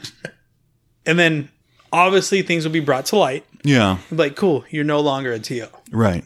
You lost your privilege of doing that. Right. There's checks and balances the whole Checks way. and balances. I, I just don't see what the problem. But I did acknowledge, acknowledge, acknowledge. I don't even say I'm, whatever. That Close enough. that it would be a lot of code writing and stuff for the BCP guys to take it on, Sure. and and then it would also have to be a different server to hold all that stuff. Because I'm pretty Yeah. sure there's a lot of shitty players in the competitive world. Well, fuck. I'm I'm subscribed to it, so get on that shit, BCP. But I mean, I think it's something that could be needed. But I don't know. well, the thing is, is in, in the end, why i- i the real frustrating part for a lot of people is why the fuck should we have to come up with these code of conduct rules? Like this stuff seems like you don't use cheating dice, and you But don't. I think I. But you y- say why do we? But but we have to. it's life. Yeah, it's life. It's but that, that that's the thing is that's the frustrating. Why do we have to tell people not to murder other But people? that's that's the frustrating part for some libtards is why should we have to come up with these rules? Why can't people just be nice? And you and I live in the real world where people just aren't nice, right? I understand that. Like I I'm, live more in that world. I, am a libtard, but I'm a realistic libtard. I'm not. okay. you don't All right. lean that far. No, But yeah, I, I, I can lean pretty far. I can lean like a gringo all day long, but I, I also live in the real world where shit happens, right? Um, but you know, the, the ground rules Had to will move my help. balls. Well, Yeah, yeah, yeah. I do. Yeah, but it, it would it would be helpful, you know, to have this. Now we do want to call out cheaters. Boom! Here are the consequences. Here's the guidelines. If you now knowingly break these, and it tells everyone lives on the same page. So like, because there's some people you're at a table and some guy's acting like a dick, right? But there's no ground rules for See, this. but there's there's a lot of things. and do I call a TO over and say, hey, TO, like, look, guys got turtles as freaking Rough Riders and it doesn't look right. You know, you, you probably could have done that, but if there's no ground rule saying he couldn't do that, right? sure were, Which, which there were, but, but the guy showed up anyway. It would be my expectation. that, but oh, that's but that's the thing. Like people are afraid to call people out in this community. Right. They are. You know, because in the end, people want to be gracious. They want to play the game. They want to have fun. And but there are some dicks out there who wanted to say, "No, I'm going to do what I want to do." I can guarantee you, if I played Team Hat, Oh, I know you would. And then fucking turtles been like, the fuck are those? Yeah. And then I'm like, because I read the I read the ATC stuff because I Right. want to make sure my army's good. I'm like, yeah, they don't allow toys, dude. Yeah. Judge, I would have happily have taken that kill. Sure. I would not have cared. Right. But that's me. That's you. I'm also an asshole. Yeah. You're also an asshole. Right. but to go back, I because after we had our last discussion, I actually had the chance to listen to the other podcasts and hear what was said. The motherfucker turned to a TO and said, or to a judge and said, "I'm not going to do that." AKA fuck off. I'm not, even if he didn't say fuck off, I'm not going to do that. And then the other player capitulated and said, that's fine. I just want to play the game. The judge made a ruling that was against the guy. The guy kept arguing with it. And the other player who was being judged in favor of said, fine, you know what? I just want to play the game. Let's just get this over with. And the guy was ruled against by the judge and was still allowed to play the bullshit rule that he wanted to play. I don't know what it was. As soon as he said, I'm not going to do that, the judge just stepped in and said, You're done get the fuck out. Yeah. You lose, you're done. If I was the other player, that obviously I wouldn't agreed, but I would have been like, "He just told you to fuck, Fuck off, off. dude." Like that's He what did- we do here. He just told you he's not listening to your order, that he's going to do whatever the fuck he wants to. What are you going to do about that? Would be my point. you know? Because at that, cause if you're arguing for half an hour, that's getting- you know at that point you're heated. Nick, so I'm assuming you went to the Forge a Narrative one that I Yeah, showed you that yeah. he actually said what he said. Yeah, yeah. So I had a chance to finally listen to it. So I'm surprised they actually didn't take it down. yeah, but yeah, i- if it, there's no way they should have been able to go on past that point. These these guys are a known problem. Call them by name. You are a problem. And that's the thing though. If it was if it was one team that happened like there was the first year, cool, you can look at it with some shade, right? yeah, okay, you guys, you guys are fucking up. Like, let's not be like this. But like I've talked to other people at the ATC, just you know, you know, uh, what's it called? Locker room talk stuff, basically. That they're like, no, this happens like all the time. Like they have a reputation of doing this. This is why people get mad when they play them. I'm like, oh, well, then if that's the case, then and, yeah, and, and in let's, uh, the end, let's fucking throw the book at them. Right. And to the point And to, the dice. to James and to Francisco and lots of people we've heard about is it from Bam and from all these guys who say this is bad, it's it ruins it for everybody. You know, Yeah, we're 'cause- going there to win. Like the point of the game is to win. Even if you're a casual player, you're going there to win the You're game. going to a tournament. You're not Right. going to a tournament to lose. You're going to a tournament. You're spending money. You Right. want to win. You want to win. But when some guy goes up there and just acts like an ass and ruins it, it leaves a bad taste in your mouth. Like I just spent a lot of money to be here. Yeah. You know, I, to go have fun and all of a sudden now it's not fun. Why am I doing this? That's the point. At the end of the very very end is this guy is acting this way and now it's not fun. I mean, Why don't I just stay home and jack off?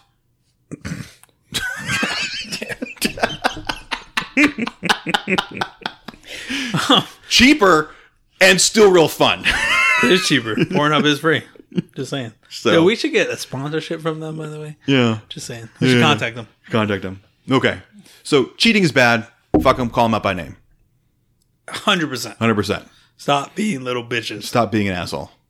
Stop being little bitches. Yeah. Stop being little Not bitches. assholes, bitches. bitches. Yeah. Get good. Anyway, our last voicemail, this has gone on for a while, but this is pretty good. I like this. Comes from I can't for the life of me hear his name properly on the thing. So you have to, he's gonna be at BAO. So I'll see you tomorrow, I guess. yeah, tomorrow. I'll see you tomorrow. And you can come up and tell me your name because the best I got from was Devil Doc, but I, I- I couldn't hear it well. So there's a bad connection or something like that. or- Oh. Okay, cool, cool. Yeah, yeah. Hey, Devil Dog and Ground Pounder. Hey, this is uh, Devil Dog down in the actually up in the Northern California area now. Um, hey, Andy. Yo. Look forward to meeting you at the Bay Area Open. Uh, I actually met Ray inconspicuously, really quickly at Broadside Bash, and then he lost to Brandon the next round and made me play him round four the next day and I lost. Uh, thanks, Ray. I appreciate that. Brandon has always been my nemesis. But looking forward to meeting y'all. Uh, maybe grabbing a drink, talk some shit, and catching up. I will will say y'all are an awesome podcast. I have grown so fucking tired of those all those pussy podcasts that are out there. I like a They good just pussy bring You podcast. live IGTV I like good pussy, updates. but Y'all scratch bring a stuff, little too. bit of fun, some uh, some awesomeness to it, and uh, you know, just a ton of great, great uh, talk. Um, you, know, you had one of my uh, league mates on uh, the, uh, recently, um, and you know a few of the other league mates. Uh, Daniel Katz and Jeff Robinson, all them in the Northern California area. Uh, love to talk Okay. About three minutes. Yeah. Minute 22, but he got cut Oh, okay. off for some reason. Yeah. But um, Lost signal. yeah, I mean, uh, thanks for calling us, giving us a call. Um, Devil, I, I got it as Devil Doc. That's all I got. Devil dog. Devil Doc. Oh, Yeah. We called me, he called you Devil Dog and me Yeah. Ground Pounder. Yeah. And then he was Devil Doc. So, I heard devil dog. yeah, yeah, that's what I heard. Yeah. So, yeah, come up and tell me you're Devil Doc and, you know, no docking will occur. you know. Yeah, no dog. if, if you dock Andy, we're not friends. Well, I don't have a foreskin, so he'd have to have the foreskin. I'm appropriately snipped, America. Jesus, America. America. But uh, hey, glad you like the show. Um, I think like we said in previous shows, like every time, you know, we're not we're not breaking the charts in podcast listener wise, but every time we go someplace or every time we hear somebody, it's like, don't stop doing what you're doing. Yeah, it's it's literally like the sentence that you hear all the time. Don't stop what we're doing. don't stop. Yeah. Don't stop believing. so yeah, hit hit me up. You'll see me there. I'll be the fat guy with Tyranids. Yeah, unfortunately, I, I won't be there, but it's not really. It's unfortunate I'm not going to play it, but Yeah. I am my child. So, Yeah, child, yeah, as much of an asshole as I do love my family. yeah. Family first, man. Yeah. I had to step out last week. I've had things going on, you know. So like, it comes up, man. It happens. Yeah. So I took Ray's ticket. I'll be up there representing uh, the podcast and the team. Do you have a f the flag shirt? Uh, I ordered it. I don't know if it's going to be in time. God damn it! Why didn't you order when you fucking made it? I It's did. good- great shirt. It is a great shirt. You can borrow mine. Okay. My belly would be sticking out. I'll do it though. I want my shit stretched out. Uh, But um, uh, Daniel Katz, of course, we'll see him up there. Uh, he is a patron of the show. He is going to reach the $100 in total patronage Thanks, uh, buddy. towards the show. So, as a token of our appreciation, we had a special shirt made up for him. Uh, well, I'll be delivering to no, you're saying in presidents now. Now you're gonna have to make them all shirts. when they reach the $100 level, they can get a shirt. Yeah, Sure. yeah. Okay. If they, but, if you're, but he's been donating for a while. I Yeah. Mean, so I mean, it's he's been he's been on the show from the beginning. Yeah. So we got- Francisco got a shirt when he reached the hundred dollar Yeah, level. Nikhil said that he thought he was donating, but I guess it didn't go through or something. Yeah. Okay. Sure. So that's why. Whatever. That's Yeah. why he stepped it up. He did pay a lot for that beer when he showed up, though. I know that beer was pretty good. It's pretty good, right? So Not the one like you, Andy. Don't worry, Andy. the other Andy. The where was I? For ATC? Tennessee, Tennessee Andy. That beer was fucking amazing. God damn. Did yeah, you see he messaged us, right? yeah. He messaged us. He's been sending us some water. Yeah, Oh, Yeah, water. yeah, water. Great water. Tennessee. Yeah, Tennessee. So, but don't forget to uh, like us on Facebook, where you can go ahead and re- uh, you can take part in the conversations like we had today with punching versus shooting. And tell your fucking pussy ass friends fucking even if they don't want to listen to it, just download it. Yeah, just tell them to download it. Subscribe. Um, subscribe on iTunes. Don't forget to leave us a review on iTunes. You can win a T-shirt that way. Um, f- uh, f- or follow us on the podcast or at a work- banana hammock. or a banana hammock. Yes, yeah. you give us a one-star review, you're getting a banana hammock. So. um, or Whatever whatever. Somebody gives us a one star review, they probably always wear banana hammocks. you probably always I'm do. just assuming. I play friendly. It's not nice. Why would I want to win? Why do I want to beat people? That's not fun. Sound just like him. man. Yeah, just like- Uh, or you know, subs- or follow us on whatever podcast app you're using. It pulls from iTunes and it brings the downloads, and then um, support uh, review us there because it helps on other like Podbean, for instance. If you review on Podbean, it helps others find you on Podbean or whatever podcast app you're using. Um, We are. I searched 40k yesterday, 40k podcast, and uh, we're on the, the- when you scroll, like we're not on the first. When we scroll a little bit, we're there. yeah, That's all because of our listeners, yeah, because of the reviews and downloads and stuff. yeah, So, yeah. It helps. Out. appreciate It. helps other people find us. So, lastly and most importantly, what we have been drinking. Uh, I brought in the Golden Road Hefeweizen. Uh, we cracked into this one. Your initial thought was not your favorite. After three, what do yeah. you think? The, the the initial taste wasn't great, but I think I was expecting something a little bit different. I think. right. So, but then I I kept drinking, and it's great. It has, You expect a little more fruit to the beer because that's what I it, usually this what bring. you normally bring, yeah. but it's not bad. It- it's not it's not the best. No, Hefeweizen. Where's ATC again? Tennessee. Tennessee Andy, don't worry. Didn't overshadow you. Still love you, man. Still love you, man. Drink, drinking this beer meant nothing to Ray. He still loves you. Dude, that beer was so good. and it was like it was a high oc. It was like nine point something too, and it was good as fuck. Right. God, I miss that beer. Yeah. but uh, Hefeweizens are not usually my favorite beer. It's a good beer. If you go into a bar and you're not quite sure what you're going to be drinking, a Hefeweizen is probably a safe choice. You can always go with that and be relatively happy. If it's shit, you just walk away. You know, just like even there's a hot girl at the end of the Well, if bar. there's shit on the floor, you should always walk. Oh, away. there's always yeah, but um, but if the beer is shit, and even there's a hot girl in the bar giving you to give you the eye, like you toss your digits from across the room and you walk to another bar, like meet you at another bar, like this beer's garbage. no, uh. no, no, no, no. There's a hot girl. You walk to a hot girl. Oh, I guess you could have a cocktail, like a rum and coke or something like that. Cuba Libre. Dude, I can't even remember what I used to drink back then. It was a lot. But I was at a bar. it wasn't beer though. I didn't normally drink beer at bars. Yeah, I was at a brewery, like a brew pub or something like that, up in um, n- um, Wrightwood, up in the mountains. And we went to go. Oh, we go to, well, this friend said, "Hey, we had this beer that we go to. We love the beer." And I walk up there and I had the first beer, and it's like it was just straight garbage. It was like a red ale, Hmm. and, and it looked and tasted like the water from fucking Flint, Michigan. just uh, it just looked like diarrhea in a glass. Oh, God. like liquidy diarrhea, and it tasted like it too. And I was, I was trying to choke this down because I can usually, I can choke down a You lot. choke down things. Yeah.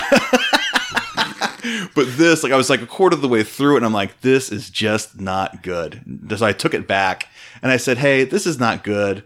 I'll pay for it. I was and the bar manager's like, no, don't charge me. Just give him something else. So I ordered, I think I ordered Hefeweizen, and I Okay. got it. And it, I started drinking that, and that also did not taste good. And I said, "Can we just get the fuck out of here? This is Jesus. terrible." You know, like the food was okay, but the beer was just terrible. So I was like, "I don't know where you guys are going for beer, but this sucks." you know, good friend would not do that to a friend. This this wasn't diarrhea beer. No, no, was- this this, this was I, I can still drink this. no, no, this is good. I mean, this is a decent beer. Um, for a hot day, no. Maybe in the afternoon, yes. It's a little heavy, I think. Yeah, it's a little heavy. Yeah. yeah, it's more of a wheat ale. Um, so it, it was good. I, I, you know, try it, test it. If you like Hefeweizen's, you might like this one. Give it a shot. Um, but No, yeah. but since we're talking about beer, when we were traveling, or when I was traveling for ATC, Uh-huh. every time I went, I was like, "What's not from California?" And I was like, "I've tried that, tried that, tried that." There was like some goose something. Goose Island. I don't know. It was goose something. It's from Chicago. Yeah, I've had that. It's all right. yeah, okay. they got bought out, I think, by a big brewery, but they were pretty good. They're not bad. Yeah, Not bad. You can get that here locally. you can. Yeah, Goose never Island? brought it. Yeah. That's what I was saying. Like I was going through like, yep, yep, yep, yep. Fuck that one that I don't know what the fuck it that has the Yeah. goose on it. I want that one. Yeah, yeah, yeah. Goose Island. It's not bad. It's not bad. It's pretty good. You made me a beer snob, Andy. I did. It's my fault. I made you a better man for it. Well, that But when it comes to beer, has been another edition of the Veteran Gamer Reenlisted. I am, of course, your host, Andy. And as always, I'm driving best friend, Ray. America, 40 40 people. Big boobs. Till next time, ladies, drink up.